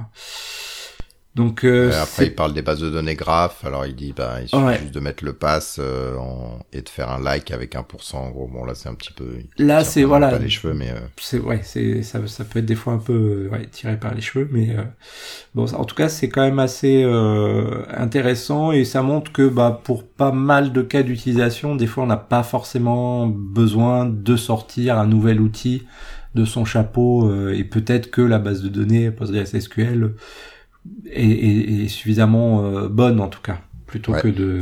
C'est marrant parce que le débat il y a ben il y a dix ans c'était genre ben euh, vous êtes en train de torturer le modèle relationnel pour faire rentrer les choses. Euh, utilisez plutôt des outils qui sont dédiés et qui sont simples d'utilisation là-dessus.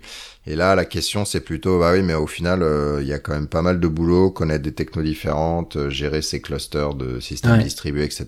Et du coup, on va peut-être revenir en arrière. Voilà. Mm, mm. c'est un éternel recommencement. Hein. On va à fond vers Stocker les. dans les fichiers, et puis voilà. ouais, voilà. Une base hiérarchique et basta. Voilà, sinon euh. maintenant on va passer au big data. Au bigger data en tout cas. Voilà, donc avec les dernières sorties des deux derniers mois, bon, il y a ça sort tout le temps dans le big data, mais là c'était vraiment les deux gros. Donc Spark 2.1 en début, la première semaine de janvier, qui fait suite au gros refactoring de Spark 2.0. Donc là, ils ont dû corriger quasiment plus de 1600 Jira pour euh, pour ça et surtout ils ont avancé sur la partie vraiment mise en production de leur nouveau système de streaming. Alors ça n'a pas l'air d'être encore complètement prêt. Euh, parce qu'il faut savoir que l'ancien système de streaming, Spark Streaming, était basé en fait sur du micro-batch. En fait, c'est ça prenait des événements sur un, intervalle de temps et ça les traitait les uns après les autres. C'était pas du streaming euh, message par message comme peut le faire Flink et tout ça. Et d'ailleurs, on fait un retour d'expérience à Devox dessus sur le en version 1.6 sur Spark Streaming sur tous les petits pièges qu'il y a autour. Euh, et, et, cela dit là, le structure, tu parles de structure streaming là, oui. c'est ça? Ouais, enfin il y a, y a plus que. Alors je savais pas que s'il passait de, de micro batch à autre chose, mais il y a aussi des sémantiques plus élevées, euh, du, notamment lui exactly once. Euh, il y, a, mm. y a pas mal de choses qui sont rajoutées dans le framework. Alors on va voir si ça prend, mais c'est vrai que ça simplifie le le développement si on s'appuie sur ces sémantiques-là. Bah en fait, c'est euh, que Spark c'est généraliste et du coup sur la partie streaming, ils étaient moins bons que les pure players, alors que la partie machine learning, ça s'intègre très très très bien dessus. Si tu veux faire du machine learning sur euh, sur des terras de données, tu vas prendre du Spark quasiment obligatoirement maintenant, sauf à passer dans le monde Google. Mais c'est vraiment là-dessus. Et sur la partie streaming, c'était un peu plus difficile. C'est les seuls euh, qui peuvent à peu près rivaliser avec l'implémentation propriétaire de Apache Beam. Et de l'autre côté, du côté Cloudera, il y a Kudu. Donc Kudu, c'est fait pour plus ou moins gérer des séries temporelles. Donc par exemple une température dans le temps, une pression dans le temps, euh, votre téléphone, euh, enfin le, le, capteur de mouvement de votre téléphone dans le temps. Et donc c'est un peu le, un des successeurs de HBase et ça vient se mettre aussi un peu dans les pattes de Cassandra qui est très apprécié par les exploitants parce que c'est beaucoup plus facile à gérer en termes d'ops. Et de donc quoi, Kudu ou Cassandra? Euh, Cassandra. Kudu, je sais pas encore.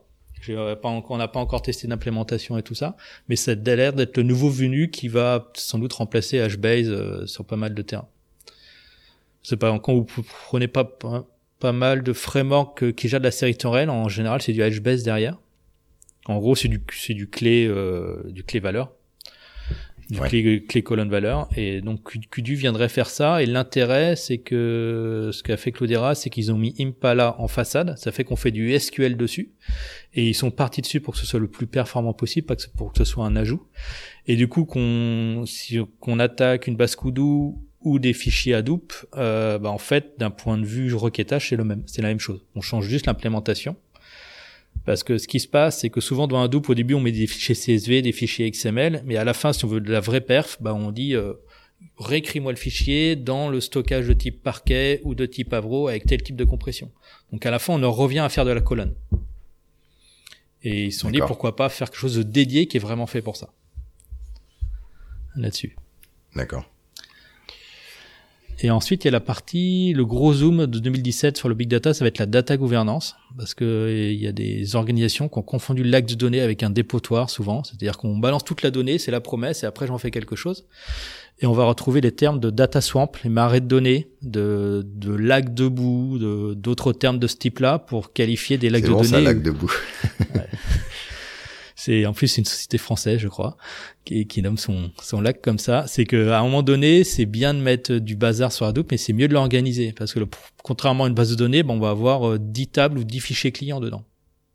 Laquelle elle est de bonne qualité, laquelle est brute, laquelle a été vérifiée. Euh, et tu vas voir par exemple la base client de la finance, où là tu auras des, des données qui sont bien, et, par, et la base client de la logistique. Et là par exemple les adresses euh, sont critiques. Donc tu vas mettre tes données maîtres côté logistique sur les adresses de livraison et sur le suivi comptable, tu le mettras sur la table client de gouvernance.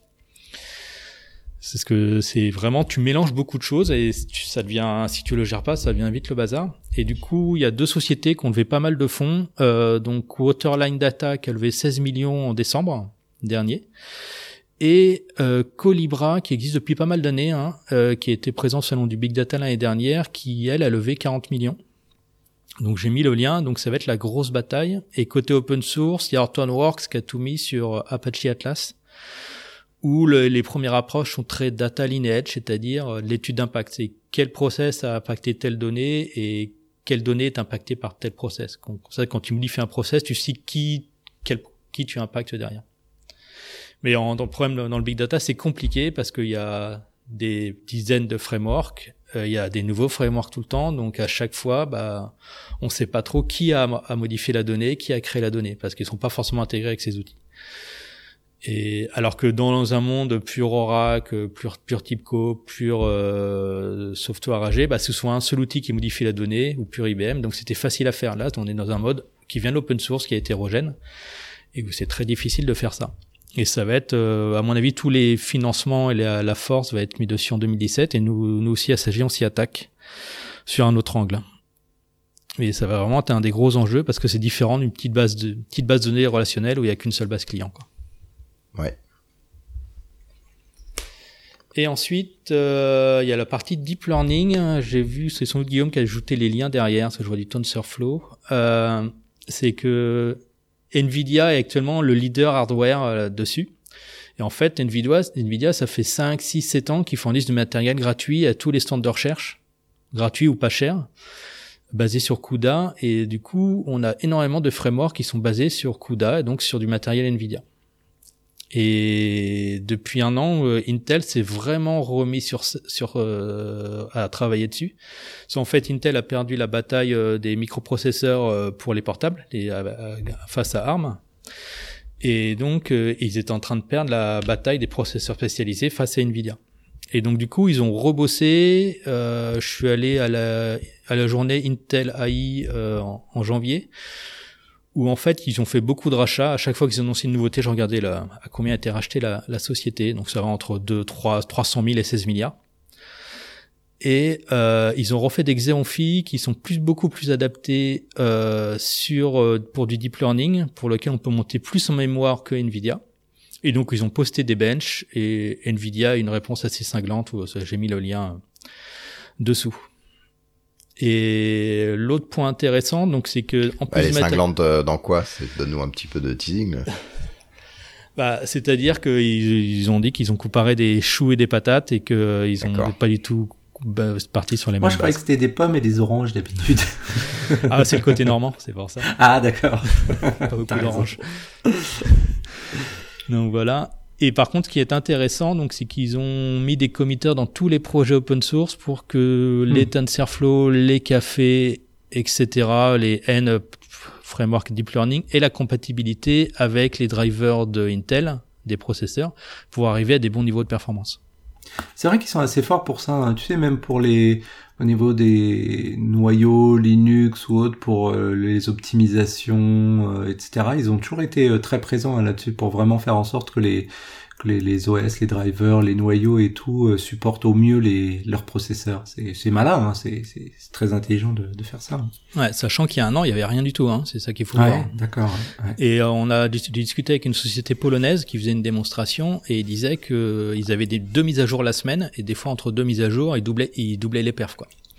Ah ouais. C'était vraiment. Et donc là, par exemple, sur TensorFlow, je crois que c'est encore en, en, bêta et tout ça, donc ils sont vraiment en train de bosser dessus. Et du coup, ils ont sorti un framework Spark euh, qui est BigDL qui permettrait, qu'on n'a pas encore testé, de distribuer des calculs de deep learning. Exactement, le deep learning, vous parallélisez des, des calculs sur les cœurs du GPU. Mm. Mais dès que vous distribuez, ça devient compliqué. Donc là, je sais qu'il y a des efforts qui sont faits sur TensorFlow et tout ça.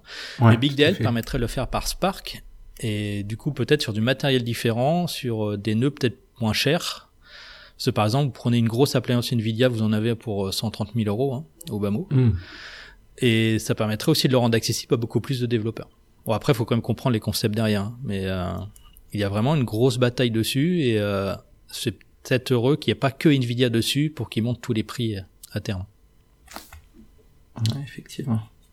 Et voilà. Et pour finir sur, une, sur quelque chose d'une petite blague, c'est euh, je vous ai mis un article pour construire votre CSS avec du deep learning. si comme moi vous avez été un peu seul devant votre CSS pour pas que votre texte déborde de la case ou pour avoir la bonne couleur, euh, là si vous mettez votre HTML, ça passe un algo et derrière ça vous affecte toutes les classes sur les différents nœuds du HTML et ça et du, et vous, du coup vous avez plus qu'à utiliser ces classes pour créer votre CSS. Bah, ça vous fait pas le contenu, mais ça vous fait la structure. C'est déjà un progrès. Ça, c'est pour Antonio, ça. Oui, Remarque après avec euh, transfer learning et tout ça, tu pourrais dire euh, bah tiens regarde ce site-là, j'aimerais que tu me fasses un truc qui ressemble à ça et ça se trouve il, il, tu sais tu pourrais rajouter encore une nouvelle couche et il te fait euh, en plus le CSS qui ressemble vaguement à, à celui-là. Ça serait rigolo ça. Ah oui. Ouais, ouais. C'est un truc de ouf. Et moi, j'avais rajouté là deux, deux articles. Euh, alors ceux qui étaient allés euh, à Devox euh, en Belgique lors de la keynote, j'ai montré une petite vidéo courte de Jeff Dean. Jeff Dean chez Google, c'est un des celui qui dirige l'équipe de recherche Google Brain. C'est aussi le mec qui a inventé MapReduce, qui a inventé des, des choses comme ça, qui a travaillé aussi sur Spanner dont, dont on parlait tout à l'heure. Euh, et en fait, donc on avait, j'avais fait euh, une, une interview de ce gars-là, mais qui était un petit peu plus longue en fait.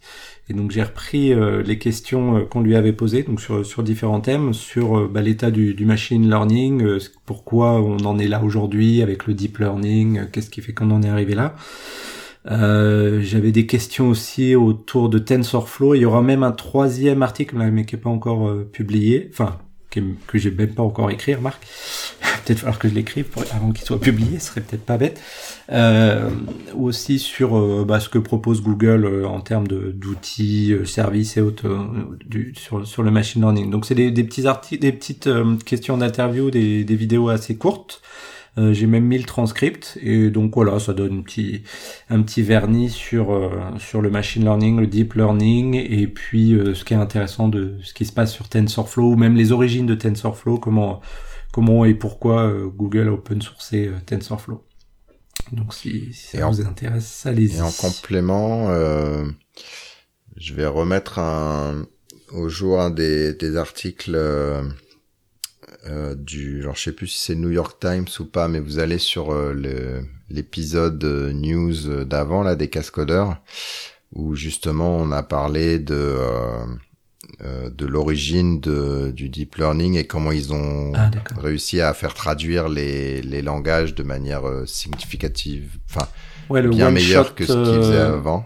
Ouais, one shot, comment ils appellent ça, le one shot translation, où en fait on s'aperçoit donc quand, quand t'entraînes un, système comme ça de, de, de, de deep learning, tu tu dis bah voilà mon, enfin t'as as des corpus de, de texte et de, de traduction existantes.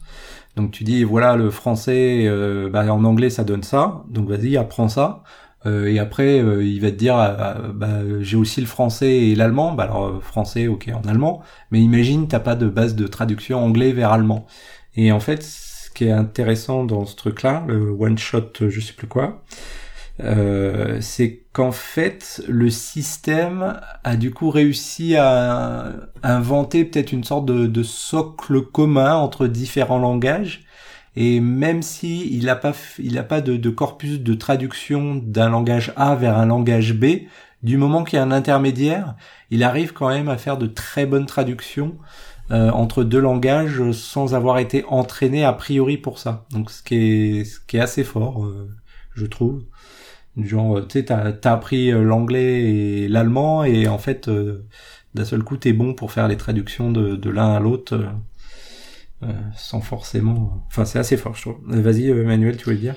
Ouais, euh, alors c'est c'est pas cet article-là. Ah non, c'est pas celui-là. Qui explique, c'est un, un, un journaliste qui a été euh, mis dans l'équipe euh, Google Brain et après dans l'équipe Translate et euh, donc il les suit donc il y a ah oui dans le, le classique New York Times là t'as le mélange entre euh, la Oui. description du bonhomme un peu euh, gauche euh, etc versus et puis euh, les concepts et c'est très bien vulgarisé alors c'est très long à lire mais c'est intéressant sur justement Ouais. les origines du du du deep learning et pourquoi ça arrive maintenant et pas et Ouais, pas ouais.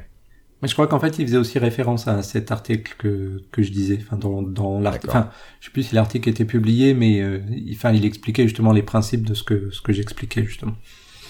Après, c'est sinon- vraiment très à la mode en ce moment. C'est c'est pour Codeur en scène, j'ai fait venir un chercheur, Christian Wolf, de Lyon. Donc, c'est un des meilleurs européens sur le sujet. Cool. Et je pensais avoir euh, 50 personnes dans la salle et on a eu plus de la moitié de la conférence dans la salle. Des gens qui, de gens qui font du CSS, du Java, du .NET ou qui connaissent rien au machine learning, qui sont venus voir. Et le, en plus, le chercheur savait très bien euh, vulgariser la chose, donc c'était euh, c'était vraiment intéressant. Moi, je pensais vraiment avoir 50 personnes. Hmm. Et il y en avait plus de 200. euh, L'amphi était plein, il y avait plus de 200, il y avait des gens debout. quoi. Balèze.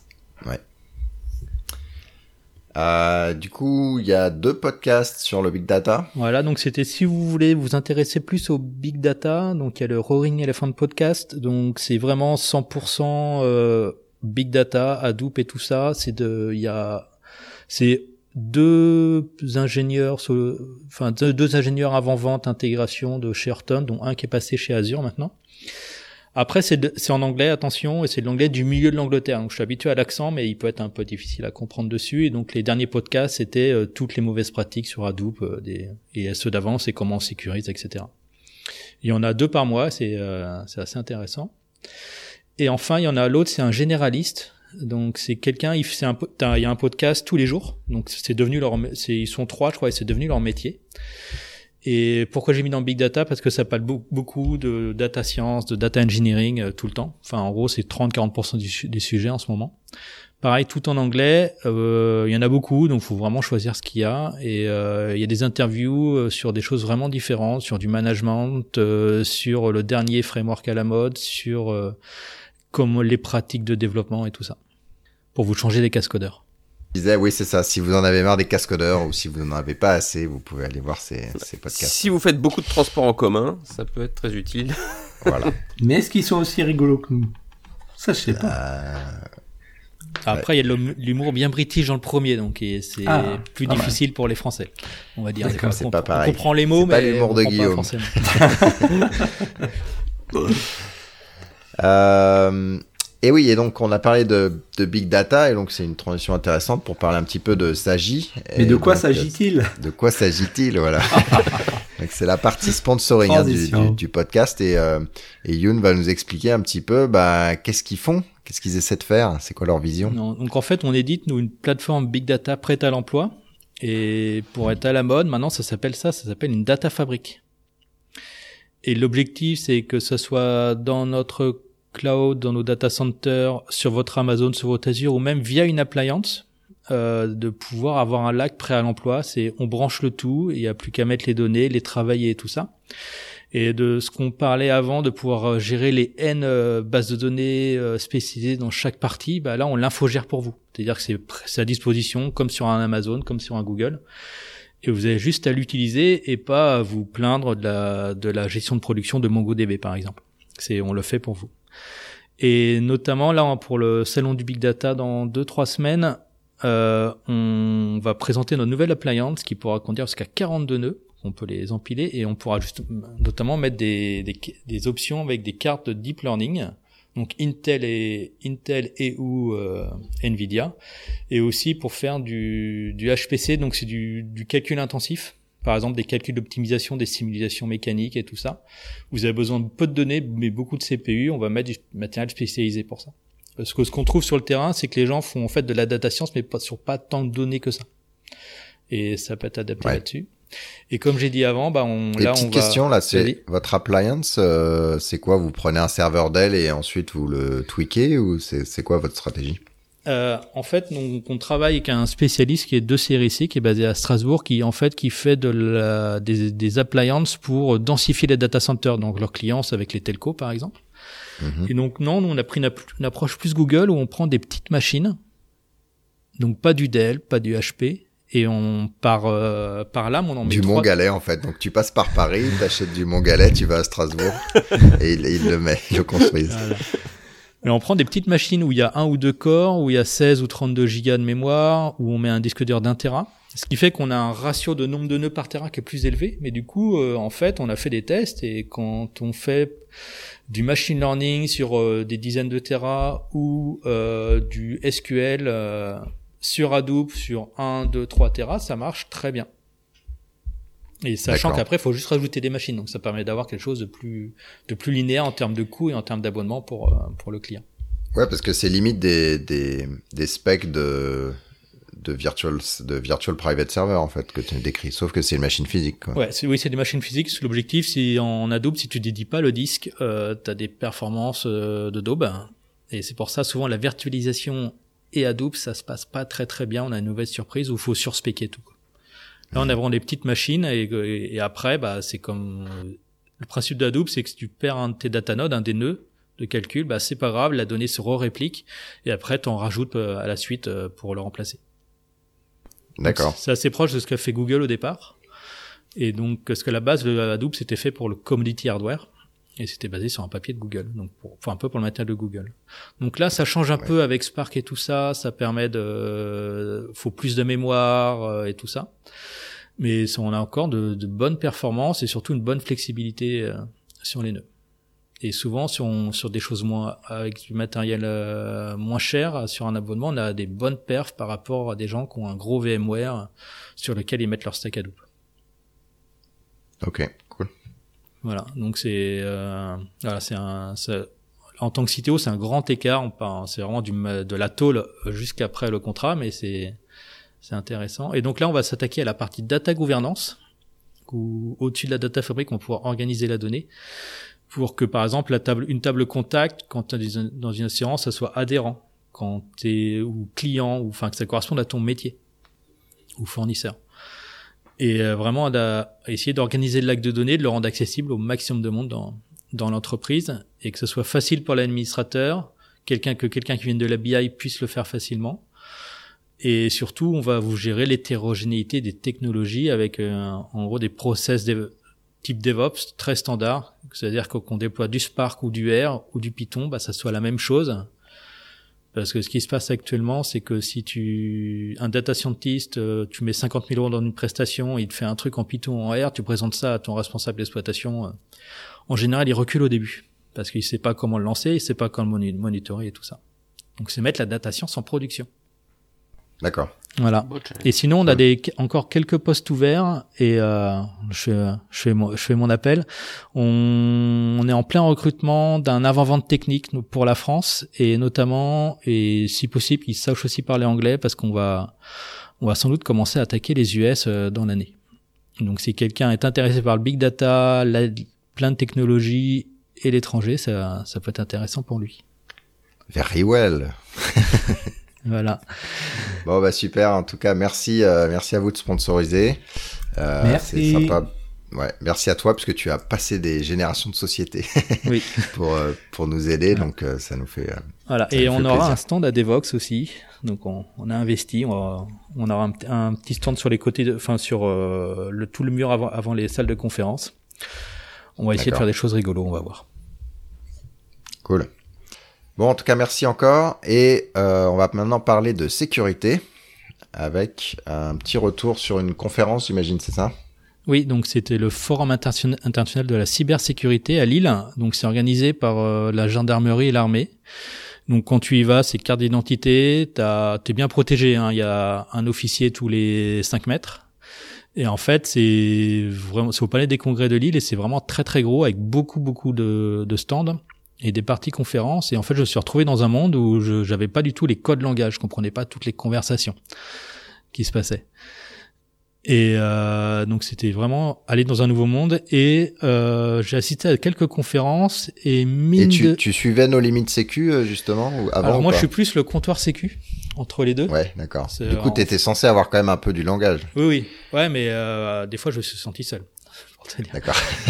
C'est en fait le comptoir sécu, c'est un peu l'équivalent du no limit sécu, sauf que euh, au début, ils décrivent la bière euh, de, de l'épisode. Voilà. D'accord. C'est, c'est un peu, ils sont un peu moins réguliers aussi. Et du coup, le lien que j'ai mis, c'est le lien vers le podcast de No, No Limit Sécu d'ailleurs. Ouais. Et par contre, j'ai vu au niveau des conférences et j'ai trouvé ça moins bon que dans les conférences de développeurs. Après, on a, on a habité quand même à un, à un bon niveau. Là, c'était beaucoup plus, enfin, j'ai quasiment pas vu de slide, il y avait pas d'atelier, c'était beaucoup plus euh, de la parole euh, un peu, euh, euh, comment dire, euh, enfin, c'est, il y avait pas de provocation, quoi. C'est, c'était vraiment très, très lisse et, euh, et ça dépasse, ça dépasse, ça dépassait pas d'un côté ou l'autre. Et ma principale conclusion, après avoir discuté avec l'ANSI, donc qui est l'agence euh, nationale pour la sécurité française, euh, c'est que mon budget sécurité elle a augmenté d'année en année et que pour tous les opérateurs de cloud, il y a de nouvelles réglementations parce que avant c'était au client de dire à la CNIL euh, où il mettait sa donnée et le fournisseur n'avait aucune responsabilité avec les nouvelles les nouveaux décrets qui vont passer. Euh, les, fournisseurs de stockage de cloud auront aussi des, des- beaucoup plus de déclarations à faire et beaucoup plus de choses à prouver au niveau en termes de sécurité. Donc ça va faire travailler tout ce beau monde. Euh, ben, D'ailleurs, c'est l'ANSI qui pousse euh, beaucoup hein, là-dessus sur monter le niveau en France au niveau de la sécurité. Oui. Donc, on va parler ensuite de, de DevOps. Euh, D'abord sur les, les chats, les chatbots. euh, Alors, les- les chatops. au niveau. Ouais. Là, c'est pas un agent, c'est vraiment, t'es dans ton, typiquement dans ton Slack et tu dis, euh, Ubot, donc Ubot c'est celui de GitHub, déploie-moi l'application temps de telle branche. Et ensuite, ça, la dé- ça fait le déploiement tout seul et ça te fait le rapport de ce qu'il a déployé. Et à la fin, ça te donne l'URL de ce qu'il a déployé. Et donc nous on l'a testé et euh, ça, ça faisait un peu des gadgets au début, mais en fait c'est bien pratique parce que ça permet de déléguer très simplement euh, à des prestataires, aux différentes, aux différentes personnes de la partie euh, de la partie développement du déploiement euh, sans euh, faire de SSH ou de, ou de configuration sur Jenkins et tout ça. Ça permet vraiment de, de faire euh, ça très simplement. D'accord. les- Ouais, c'est un peu le sentiment que j'ai. C'est, on a l'impression que c'est un peu, euh, comme tu dis, un peu gadget, etc.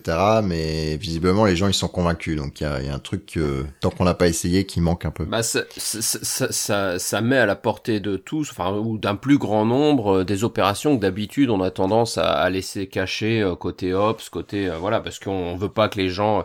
euh, nous, par exemple, chez CloudBees, on l'utilise beaucoup pour gérer notre plateforme d'Avat Cloud, euh, où on a pas mal d'opérations sur, euh, euh, c'est sur HipChat chez nous, euh, mais on a un bot qui, qui derrière nous, nous rend tout un tas de services pour redémarrer des instances, vérifier les logs. Enfin, il y a plein plein de choses qu'on peut faire en, en ligne de commande comme ça, et on n'a pas à aller à se connecter sur les machines, même si on peut le faire en cas de en cas de pépin, mais on n'a pas à le faire par défaut. On, lance des commandes et il, fait les choses pour nous. Pareil pour la côté côté Jenkins communauté, on a on a un bot qui qui nous permet, bah, pareil, de de référencer de nouveaux plugins, de, de, de rajouter des committeurs sur le projet. Enfin, voilà, c'est toutes, toutes ces choses-là où on a automatisé, mais au lieu de l'automatiser euh, via uniquement bah, du Jenkins, comme tu disais, ou via des, des, scripts bash ou ce qu'on veut euh, côté Ops, bah, on a un frontal qui est en ligne de commande dans un, soit dans un IRC pour le Jenkins, HipChat ou euh, ces, cho- ces choses-là, et on, on peut facilement y accéder. Donc c'est c'est quand même très pratique une fois qu'on les a. Et à coder, c'est grosso modo du JavaScript. hein. Oui, c'est pas grand chose. L'intégration de ces choses-là, c'est effectivement pas grand chose. Euh, et voilà, c'est c'est- c'est pour ça. Le, le coût est vraiment pas très cher pour, pour quelque chose qui derrière rend quand même euh, service euh, facilement. Et du coup, j'ai mis le lien vers le Hub Commander. Donc là, c'est version Netflix. Et U- Ubot, c'est vers- c'est la partie GitHub. Et euh, donc GitHub. Alain Elali et euh, Philippe Charrière, on fait pas mal de, de, de jugs pour montrer ça. D'accord. Et puis on va parler de GitLab, donc qui est un peu comme GitHub, mais donc c'est les concurrents. Euh, et ils ont pris assez cher euh, au niveau euh, au niveau Ops justement. Oups. justement, ils n'avaient pas aussi automatisé. et ils ah ont perdu 6 heures de données. C'est ça si je résume un peu la, la timeline, c'est que donc ils sont mis à faire un backup en faisant du LVM snapshot pour faire des tests sur un système de staging. Mmh. Ça, c'est ce qui leur a sauvé les fesses un petit peu. c'est ça. Euh, ensuite, euh, vers 19h, ils se sont aperçus qu'il y avait un grosse charge au niveau de la base de données. Euh, ils pensent que c'est du, c'était du spam.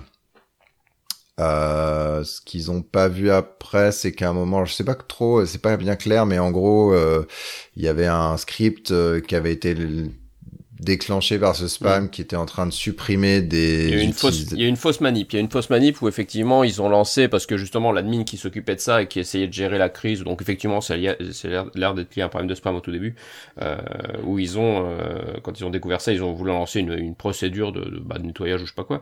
Mais il s'est planté de, effectivement de cible euh, et donc c'est de là où ils sont partis à, à, faire du delete sur sur pas les bonnes pas sur la bonne cible, la bonne base. Mais genre sur euh, les, les employés, c'est ça? C'est ça, c'est ça. Ils ont fait, je sais plus si on fait. Au lieu de faire des spams, ils ont niqué, ils ont commencé à supprimer les employés. Donc il a fait un contrôle. Ah non, c'était c'est après ça. Euh... Enfin bon, ils ont ils ont essayé d'être transparents, ils ont essayé de décrire tout ce qu'ils ont fait, de, ils ont ils ont ils ont même alors là où c'est devenu un peu euh, euh, enfin je trouve moi ça un peu moyen, ils ont il y a même des vidéos je crois où ils se sont filmés les gars en train d'essayer de sauver la terre et de sauver leur business. Bon, euh, je pense pas que leurs clients soient vraiment euh, impressionnés par des mecs qui essayent de juste de faire leur taf et surtout de réparer leurs conneries. mais voilà, mais le, le truc de base après bah là où on, on s'en arrête sur GitLab, c'est qu'une fois de plus ils ont fait l'erreur de que que beaucoup de gens fond, euh, c'est qu'ils ont ils avaient des backups, ils étaient persuadés d'avoir des backups de tout, euh, bah sauf que bah voilà les backups, bah il y en avait une partie donc je sais plus le nombre, hein, c'était deux trois qui bah qui fonctionnaient pas du tout, euh, qui, qui, tournaient juste pas, et puis il y en avait encore un, un certain nombre où bah les backups bah, ils avaient jamais essayé de les remonter. Et donc les backups bah, ils étaient inutilisables, voilà. Donc ça reste les, les des problématiques de base que que l'on connaît dans, dans bien des dans bien des cas, mais voilà donc faire des backups ça se limite pas à générer des archives dans un coin, c'est déjà de vérifier un que c'est fait et deux de vérifier qu'on arrive à les remonter et à les réutiliser derrière. Donc voilà, si vous voulez pas avoir des, des déconvenus comme GitLab, donc eux, ouais, je crois que c'est ce que tu disais, ils ont perdu 5-6 heures, je crois, de, de, de commit en tout. Ouais. Euh, parce qu'ils sont ils ont fini par remonter tout ça de leur environnement de je ne sais plus quoi, de staging, pré-prod ou je sais plus quoi. Euh, Mais voilà, si vous voulez éviter ce genre de choses, bah, vérifiez que vous ayez des backups qui fonctionnent et qui soient utilisables. Mais juste plein de problèmes. Donc le spam fait que le, le serveur secondaire euh, mmh. se met à, à, perdre sa synchro avec le principal. Ouais. Ensuite, euh, du coup, ça veut dire qu'il faut supprimer les données et, et, recommencer à zéro la synchro. Mmh. Euh, le sysadmin qui se trompe de machine, qui fait ça sur le serveur principal, qui efface le répertoire sur le serveur principal au lieu du secondaire. secondaire. Ensuite, voilà, les backups Azure, je sais plus pourquoi ils marchaient plus. Ah si, c'est ça, le système de backup, c'était du Postgres 9.2 et en fait, ils étaient en 9.6 mais c'était pas compatible. Voilà. Le système qui devait les alerter, c'était un système euh, via des emails, mais comme ils avaient en, mis en place le démarque, euh, en fait, c'était filtré comme du spam. Du coup, ils ont jamais eu les erreurs. Euh, enfin, vraiment pas de chance quand même. c'est ça.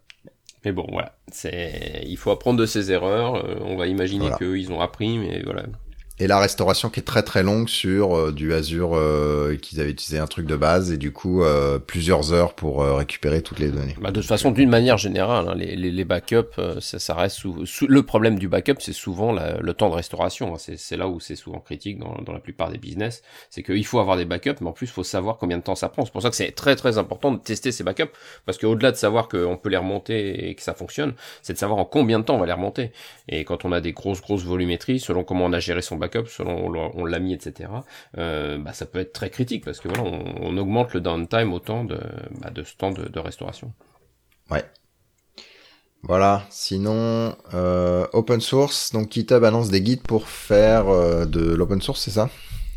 Donc c'est un nouveau euh, site et qui est euh, dont les sources sont également euh, open, open, sur GitHub et qu'on peut euh, auquel on peut contribuer également. donc avec tout un tas de guides bah, du genre comment attirer des, des utilisateurs, euh, quelles sont les bonnes pratiques, comment contribuer, comment être accueillant, comment gouverner l'idée, diriger un, projet, etc. Il y a tout un tas de, de guides détaillés même sur, je sais pas, les code of conduct, tiens, par exemple. J'avais vu une, une section là-dessus.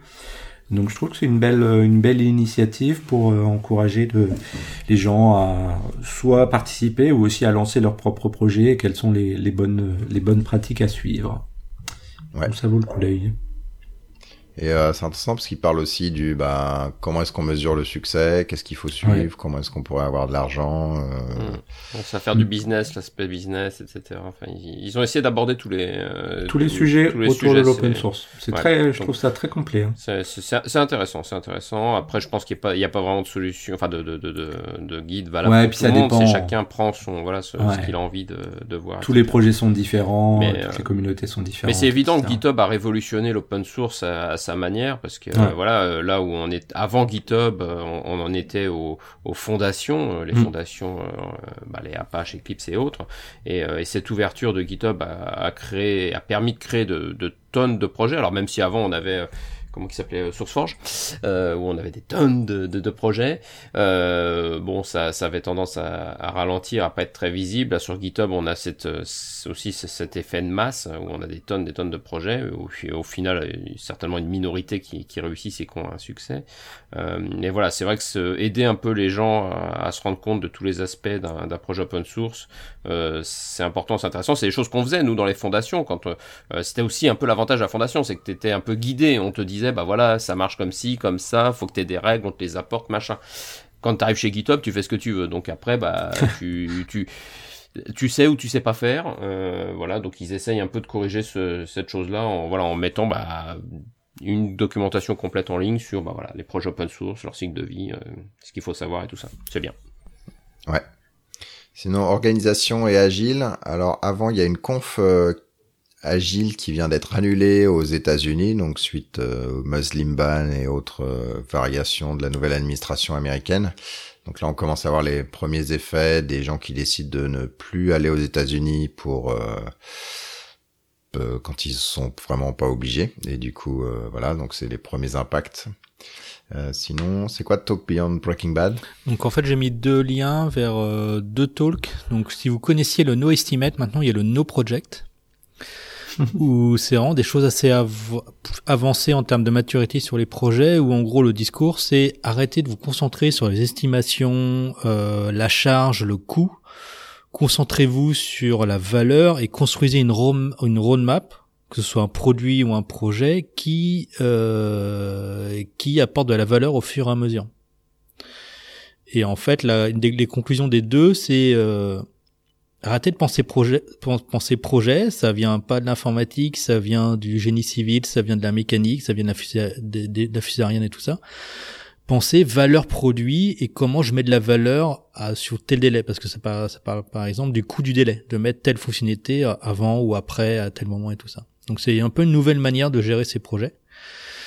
Et, euh, et après, j'aurais dû mettre le lien vers euh, Commit Strip où il y a là en quatre euh, en quatre vignettes, il y a euh, comment vendre un projet agile à un client où le client soit les trois premiers est super content parce que ça va être agile, il va avoir son truc rapidement, il aura pas 10 000 trucs de doc à faire et tout ça, mais à la fin, il veut quand même son planning, son délai, son coût.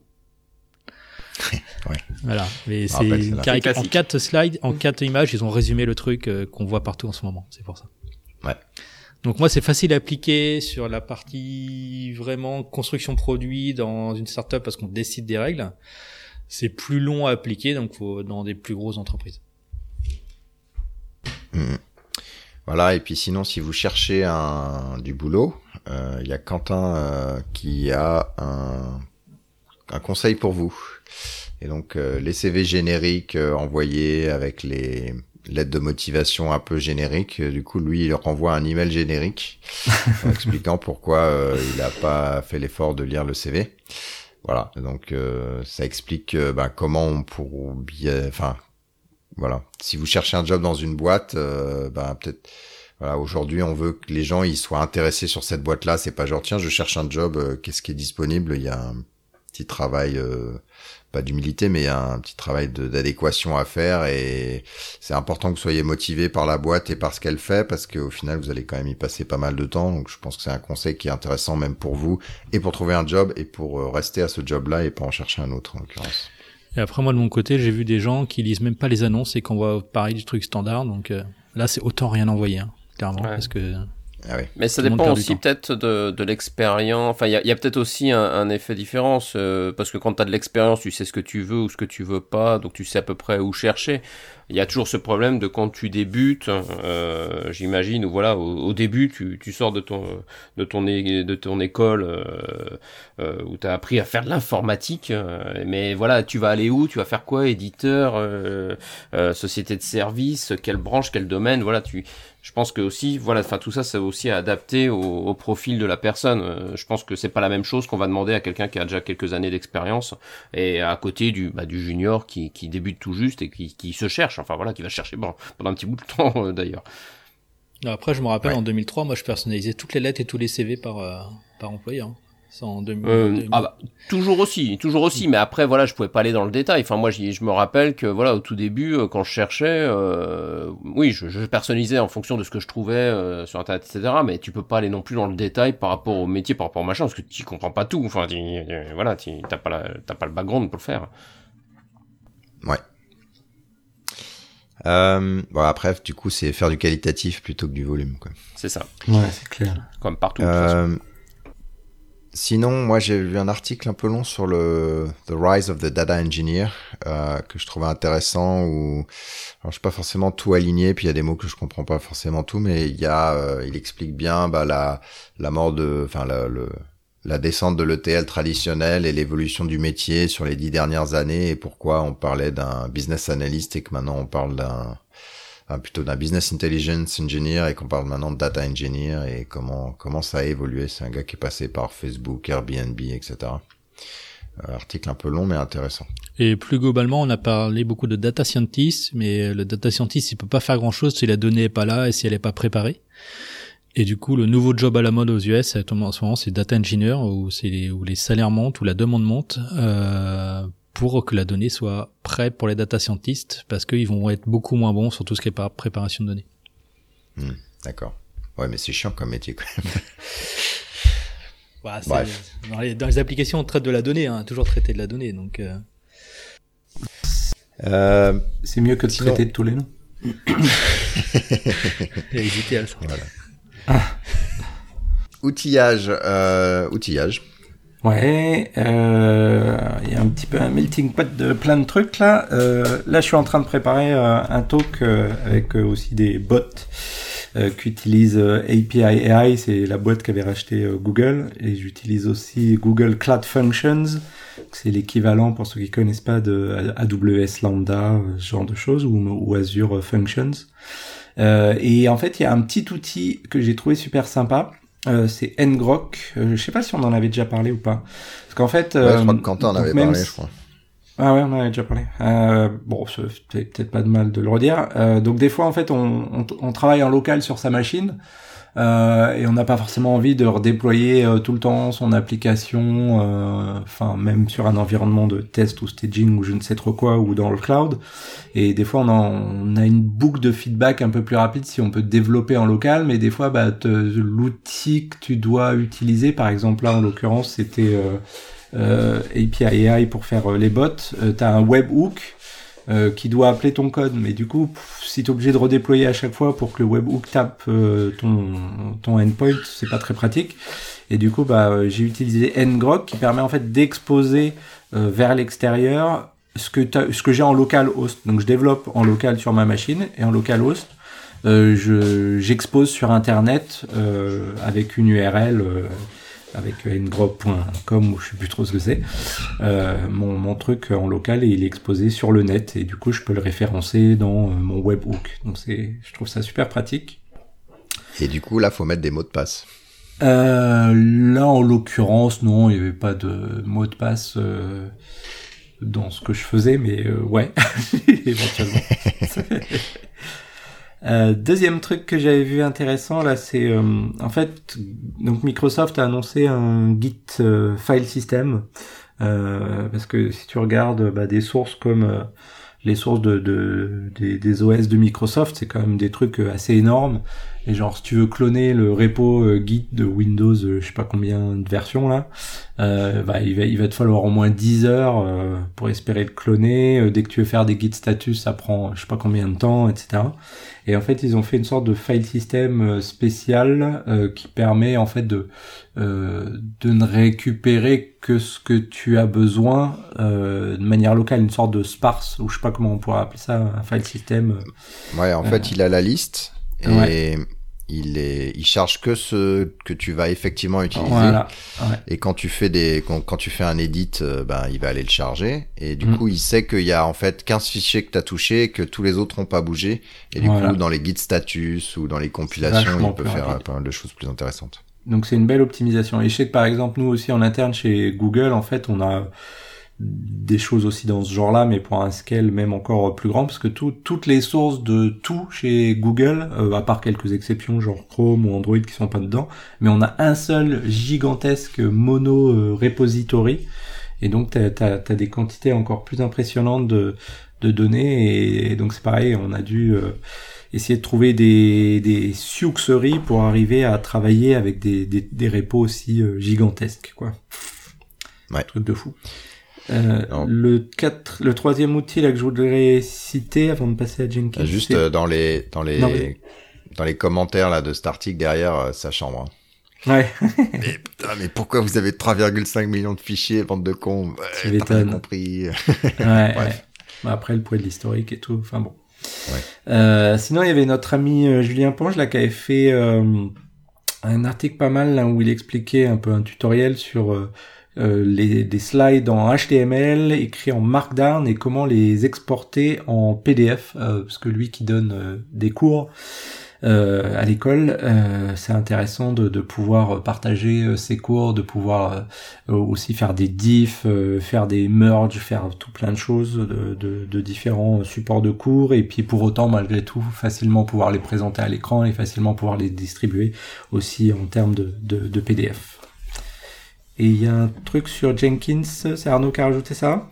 Euh, c'est moi parce qu'après on me dit toujours mais euh, tu parles jamais de Jenkins euh, dans les cascodeurs. Bah, et eh ben voilà. Ah bah voilà. Alors bon, je vais quand même annoncer ce qui a été de, fait de récemment sur Jenkins. Donc pour ceux qui, qui l'utilisent, il y a les pipelines qui ont été rajoutés il y a quelques fou, un petit bout de temps maintenant pour écrire sa configuration sous forme de code. Et là on vient de rajouter le déclarative pipeline, donc qui est un DSL. Donc toujours ça utilise toujours Groovy, youhou.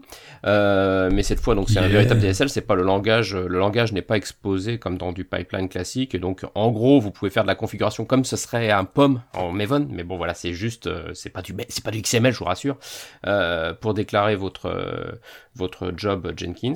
Et il y a un éditeur graphique qui déjà est en cours de développement pour faciliter le, la conception de, voilà, de, la description des jobs. Et l'autre nouveauté, c'est pour tous ceux qui utilisent massivement Jenkins avec les intégrations GitHub et toutes ces choses-là. Il y a une nouvelle API, SM API 2 et tout un tas de plugins qui vont avec, qui ont été, qui sont sortis là il y a quelques semaines. Euh, qui euh, optimise énormément euh, les accès remote sur les API GitHub et sur les ou les autres systèmes, Bitbucket, etc. voilà, et qui donc sont un peu plus efficaces pour gérer bah, quand vous avez automatiquement la création via justement les Jenkins files de répertoire de, de build automatique pour tous vos projets et toutes vos organisations GitHub. Voilà. Cool.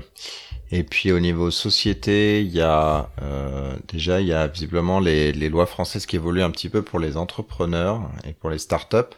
Donc il y a, apparemment il y avait déjà un truc qui s'appelait le French Tech Ticket qui essayait de packager visa, un peu d'argent pour euh, et des aides administratives pour euh, démarrer des, startups euh, en France quand on vient de l'étranger. Et puis là, ils ont rajouté des choses, notamment un visa pour les entrepreneurs qui, alors si vous êtes dans un pays européen, vous n'avez pas besoin, mais si vous êtes pas dans un pays européen, voilà, qui vous simplifie la vie, votre famille est éligible. C'est un peu comme les visas d'entrepreneurs en fait aux, aux États-Unis. Il n'y a pas de quota apparemment, en tout cas pas encore. euh, et pour les employés, ils vont définir une liste d'une centaine de de start-up françaises, donc peut-être qu'il y aura Sagi, euh, qui euh, et qui, si on vient pour travailler chez eux, on aura un visa en, de manière accélérée. Euh, et puis après, on n'est pas obligé de rester nécessairement euh, tant qu'on trouve une, euh, j'imagine, un job ailleurs dans une autre boîte. Mais en tout cas, voilà, simplifier le, la récupération de visa au niveau de, des étrangers qui viennent en France pour pour travailler dans les startups. Donc, si tu sais faire du Kerbero sur Hadoop, d'où tu viens, ça m'intéresse. voilà, exactement. Euh, je suis perdu. Oui, outil de l'épisode. Euh, alors, j'ai pas trop. Attends, j'ai mis un petit article sur ah, Donald Trump avant pour parce qu'il faut qu'on parle de Donald Trump dans un podcast euh, début 2017. euh, tu vas te dire, encore. En gros, il y a un ou deux ans, euh, le Safe Harbor, enfin il y a un an, un an et demi, le Safe Harbor a été cassé. En gros, c'est le fait que les données stockées aux États-Unis sont en confiance pour l'Europe occidentale. Donc là, je sais plus dans où ça en est pour refaire un nouveau safe harbor et tout ça.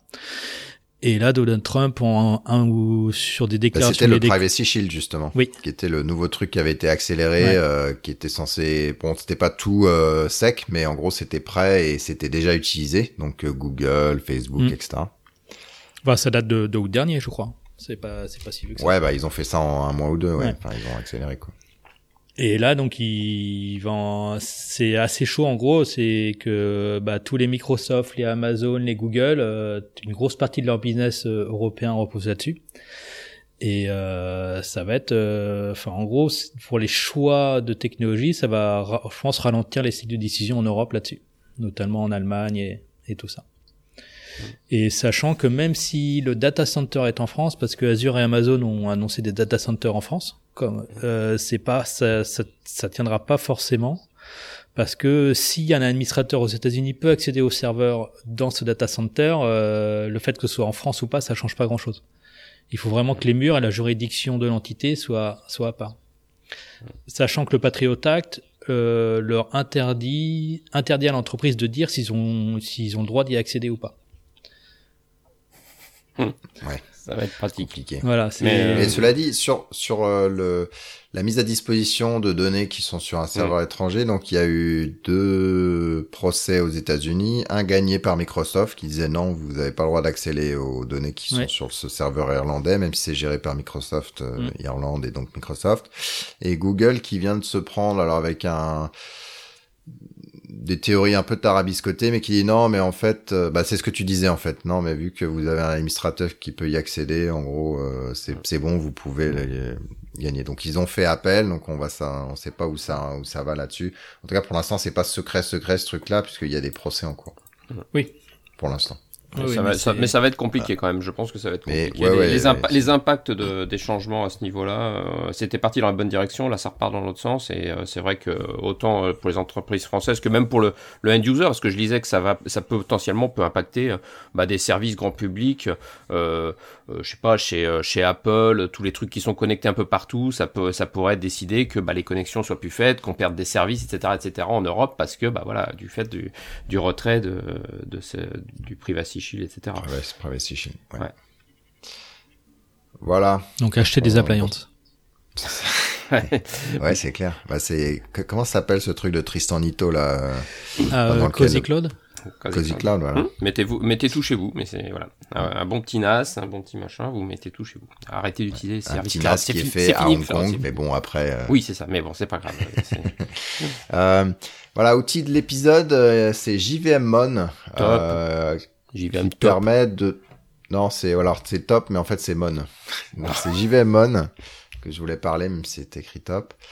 Euh, et en gros ça vous affiche euh, c'est un petit monitoring en ligne de commande. Alors c'est du Java et ça vous lance et ça vous sélectionnez euh, la JVM que vous voulez suivre et puis ça vous donne euh, la mémoire à utiliser, la mémoire libre, euh, le CPU utilisé et puis des histogrammes dans le temps. Donc ça permet de suivre un petit peu comment ça se passe, mais au sein de la VM, donc avec un peu plus d'infos qu'un un top ou un monitoring euh, au sens euh, système d'exploitation pourrait ça, vous faire. Ça me fait penser à ce que à Crash euh, qui avait été développé par Julien Viette il y a, il y a un certain nombre d'années, qui fait le même genre de choses, qui fait permet même de scripter, d'accéder aux MBeans, etc. dans la JVM. Mais oui, bon, ouais. malheureusement ce, ce, ce, ce, projet est dormant, mais voilà.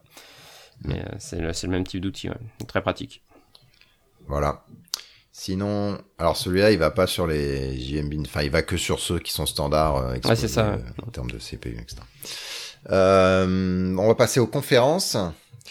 Et avant, il y a eu un petit, un petit ping-pong sur comment écrire des bons sujets de conférence, comment une conférence doit traiter ses, ses speakers et vice versa. Euh, bah, très très vite, c'était effectivement il y, a eu, quelques quelques blog posts là-dessus sur euh, qu'est-ce que c'est, euh, comment une une conférence peut fatiguer ses, ses, speakers, etc. avec tout un tas de, de remarques sur d'imposer des slides, enfin des templates de slides. Enfin il y a tout un tas de, de, remarques. Donc il y a Nicolas Deloff qui a qui a répondu là-dessus d'une manière très, enfin à la Nicolas, mais mais tout à fait valide. Hein, voilà, en tant qu'organisateur de, de conférences, il sait très bien ce que c'est. Puis nous aussi côté Devox, voilà, c'est bien ce qu'on vit. Mais voilà, le monde est pas parfait. On sait que c'est perfectible dans les deux sens, mais voilà. En tout cas, ça reste intéressant les, les analyses des deux côtés. Ouais. D'ailleurs, je voulais m'excuser auprès de Snowcamp parce que donc j'y suis allé. Euh, et puis j'ai relu mon abstract et en fait euh, il y avait des fautes, euh, et il n'était pas aussi bien que ce qu'il aurait dû être. Donc voilà. Ça c'est ouais. mal, ça c'est mal. Et ouais, c'est mal. Le responsable programme de Devox France là te dit c'est mal parce que franchement c'est vraiment les choses qu'on regarde et qui sont mais vraiment désagréables quand on quand nous on ouais, passe ouais, du non, temps et, et, tu le sais très bien le temps que tu peux passer à relire des des abstracts euh, voilà c'est vrai que c'est les choses mais voilà quand on est quand on est speaker faites attention à, à, à la qualité, on vous demande pas de, de faire du prévert ou des choses comme ça, mais voilà, la, la qualité du fran enfin, français ou de l'anglais, euh, les fautes, euh, voilà, la tournure, le contenu. Bah, Celui-là, je l'avais traduit un peu trop littéralement. Il y a des, des phrases qui étaient pas top, et Ouais. puis il y avait des, des typos, hein, des typos, des, des fautes d'orthographe, quoi. Bref. Euh, oui, et du coup, on va parler des conférences maintenant. Donc, euh, vous rappelez le Paris Jug qui nous avait fait un crowdcast sur euh, Adopt et JSR sur euh, Jigsaw. Donc là, euh, ils ont dû faire hier bah, leur soirée Jigsaw avec Rémi Forax, euh, soirée Saint-Valentin. Saint-Valentin. Et puis la prochaine, c'est le 15 mars avec euh, Hanson et Archer Carton sur Jigsaw, euh, pareil avec Rémi Forax euh, et l'équipe du, euh, du Paris Jug. Ça, voilà, sinon Salon Big Data France, enfin Big Data Paris, pardon, euh, du 5, le 5 et le 6 mars. Euh, le printemps agile le 9 mars. Donc ça, c'est à Caen, c'est pour les Normands. D'accord. Et puis on n'a pas eu notre élection présidentielle, donc pour l'instant c'est pas annulé. Euh, Devox France le 5 et le 7 à- du 5 au 7 avril, pardon. Mixit du 20 au 21 avril. Euh, Brightscamp euh, du 19 au 21 avril, donc les mêmes dates. Et le Riviera Dev avec, euh, bon bah c'est trop tard pour le, le, le, le CFP quand vous nous écouterez, mais qui, en tout cas vous pouvez toujours y aller. C'est le 11 et le 12 mai 2017. Ah oui, et DevFest à Lille le 9 juin. Euh, le, le CFP toujours ouvert, ouais, probablement. Ouais. Et, Florent Biville sur Twitter qui nous demande de lui faire un petit coup de pub et je le fais volontairement. C'est pour le Hackergarten qu'il qu'il organise à Paris. Euh, pour tous ceux Ouais. qui sont parisiens, euh, c'est tous les derniers mardis du mois. Euh, c'est chez Xebia et voilà, et ça, ça permet de rencontrer bah, contributeurs open source et développeurs et, et tout le monde, voilà, pour pour pour euh, contribuer, pour euh, travailler sur des projets euh, ensemble. C'est vraiment une, une bonne expérience, je trouve, d'aller au Hackergarten. Euh, et puis le Vox Day Luxembourg le 22 juin 2017 au Luxembourg. Donc voilà. Euh, bah merci de nous avoir suivis. Euh, merci à Youn et à Saji de bah, le premier d'avoir été avec nous pour euh, discuter, notamment de pousser pas mal d'infos sur le big data et le web. Et puis au second de nous aider financièrement. C'est toujours sympa. C'est normal. Et, et puis, euh, bah, je- c'est normal, je sais pas. mais euh, Mais c'est gentil. sympa. Mais c'est gentil.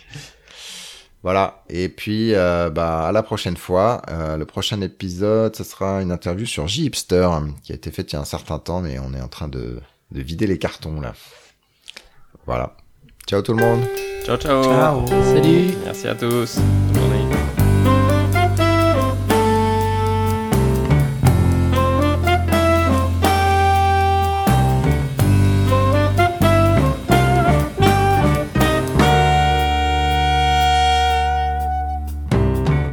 Le thème musical est le thème numéro 3, gracieusement offert par podcastem.com.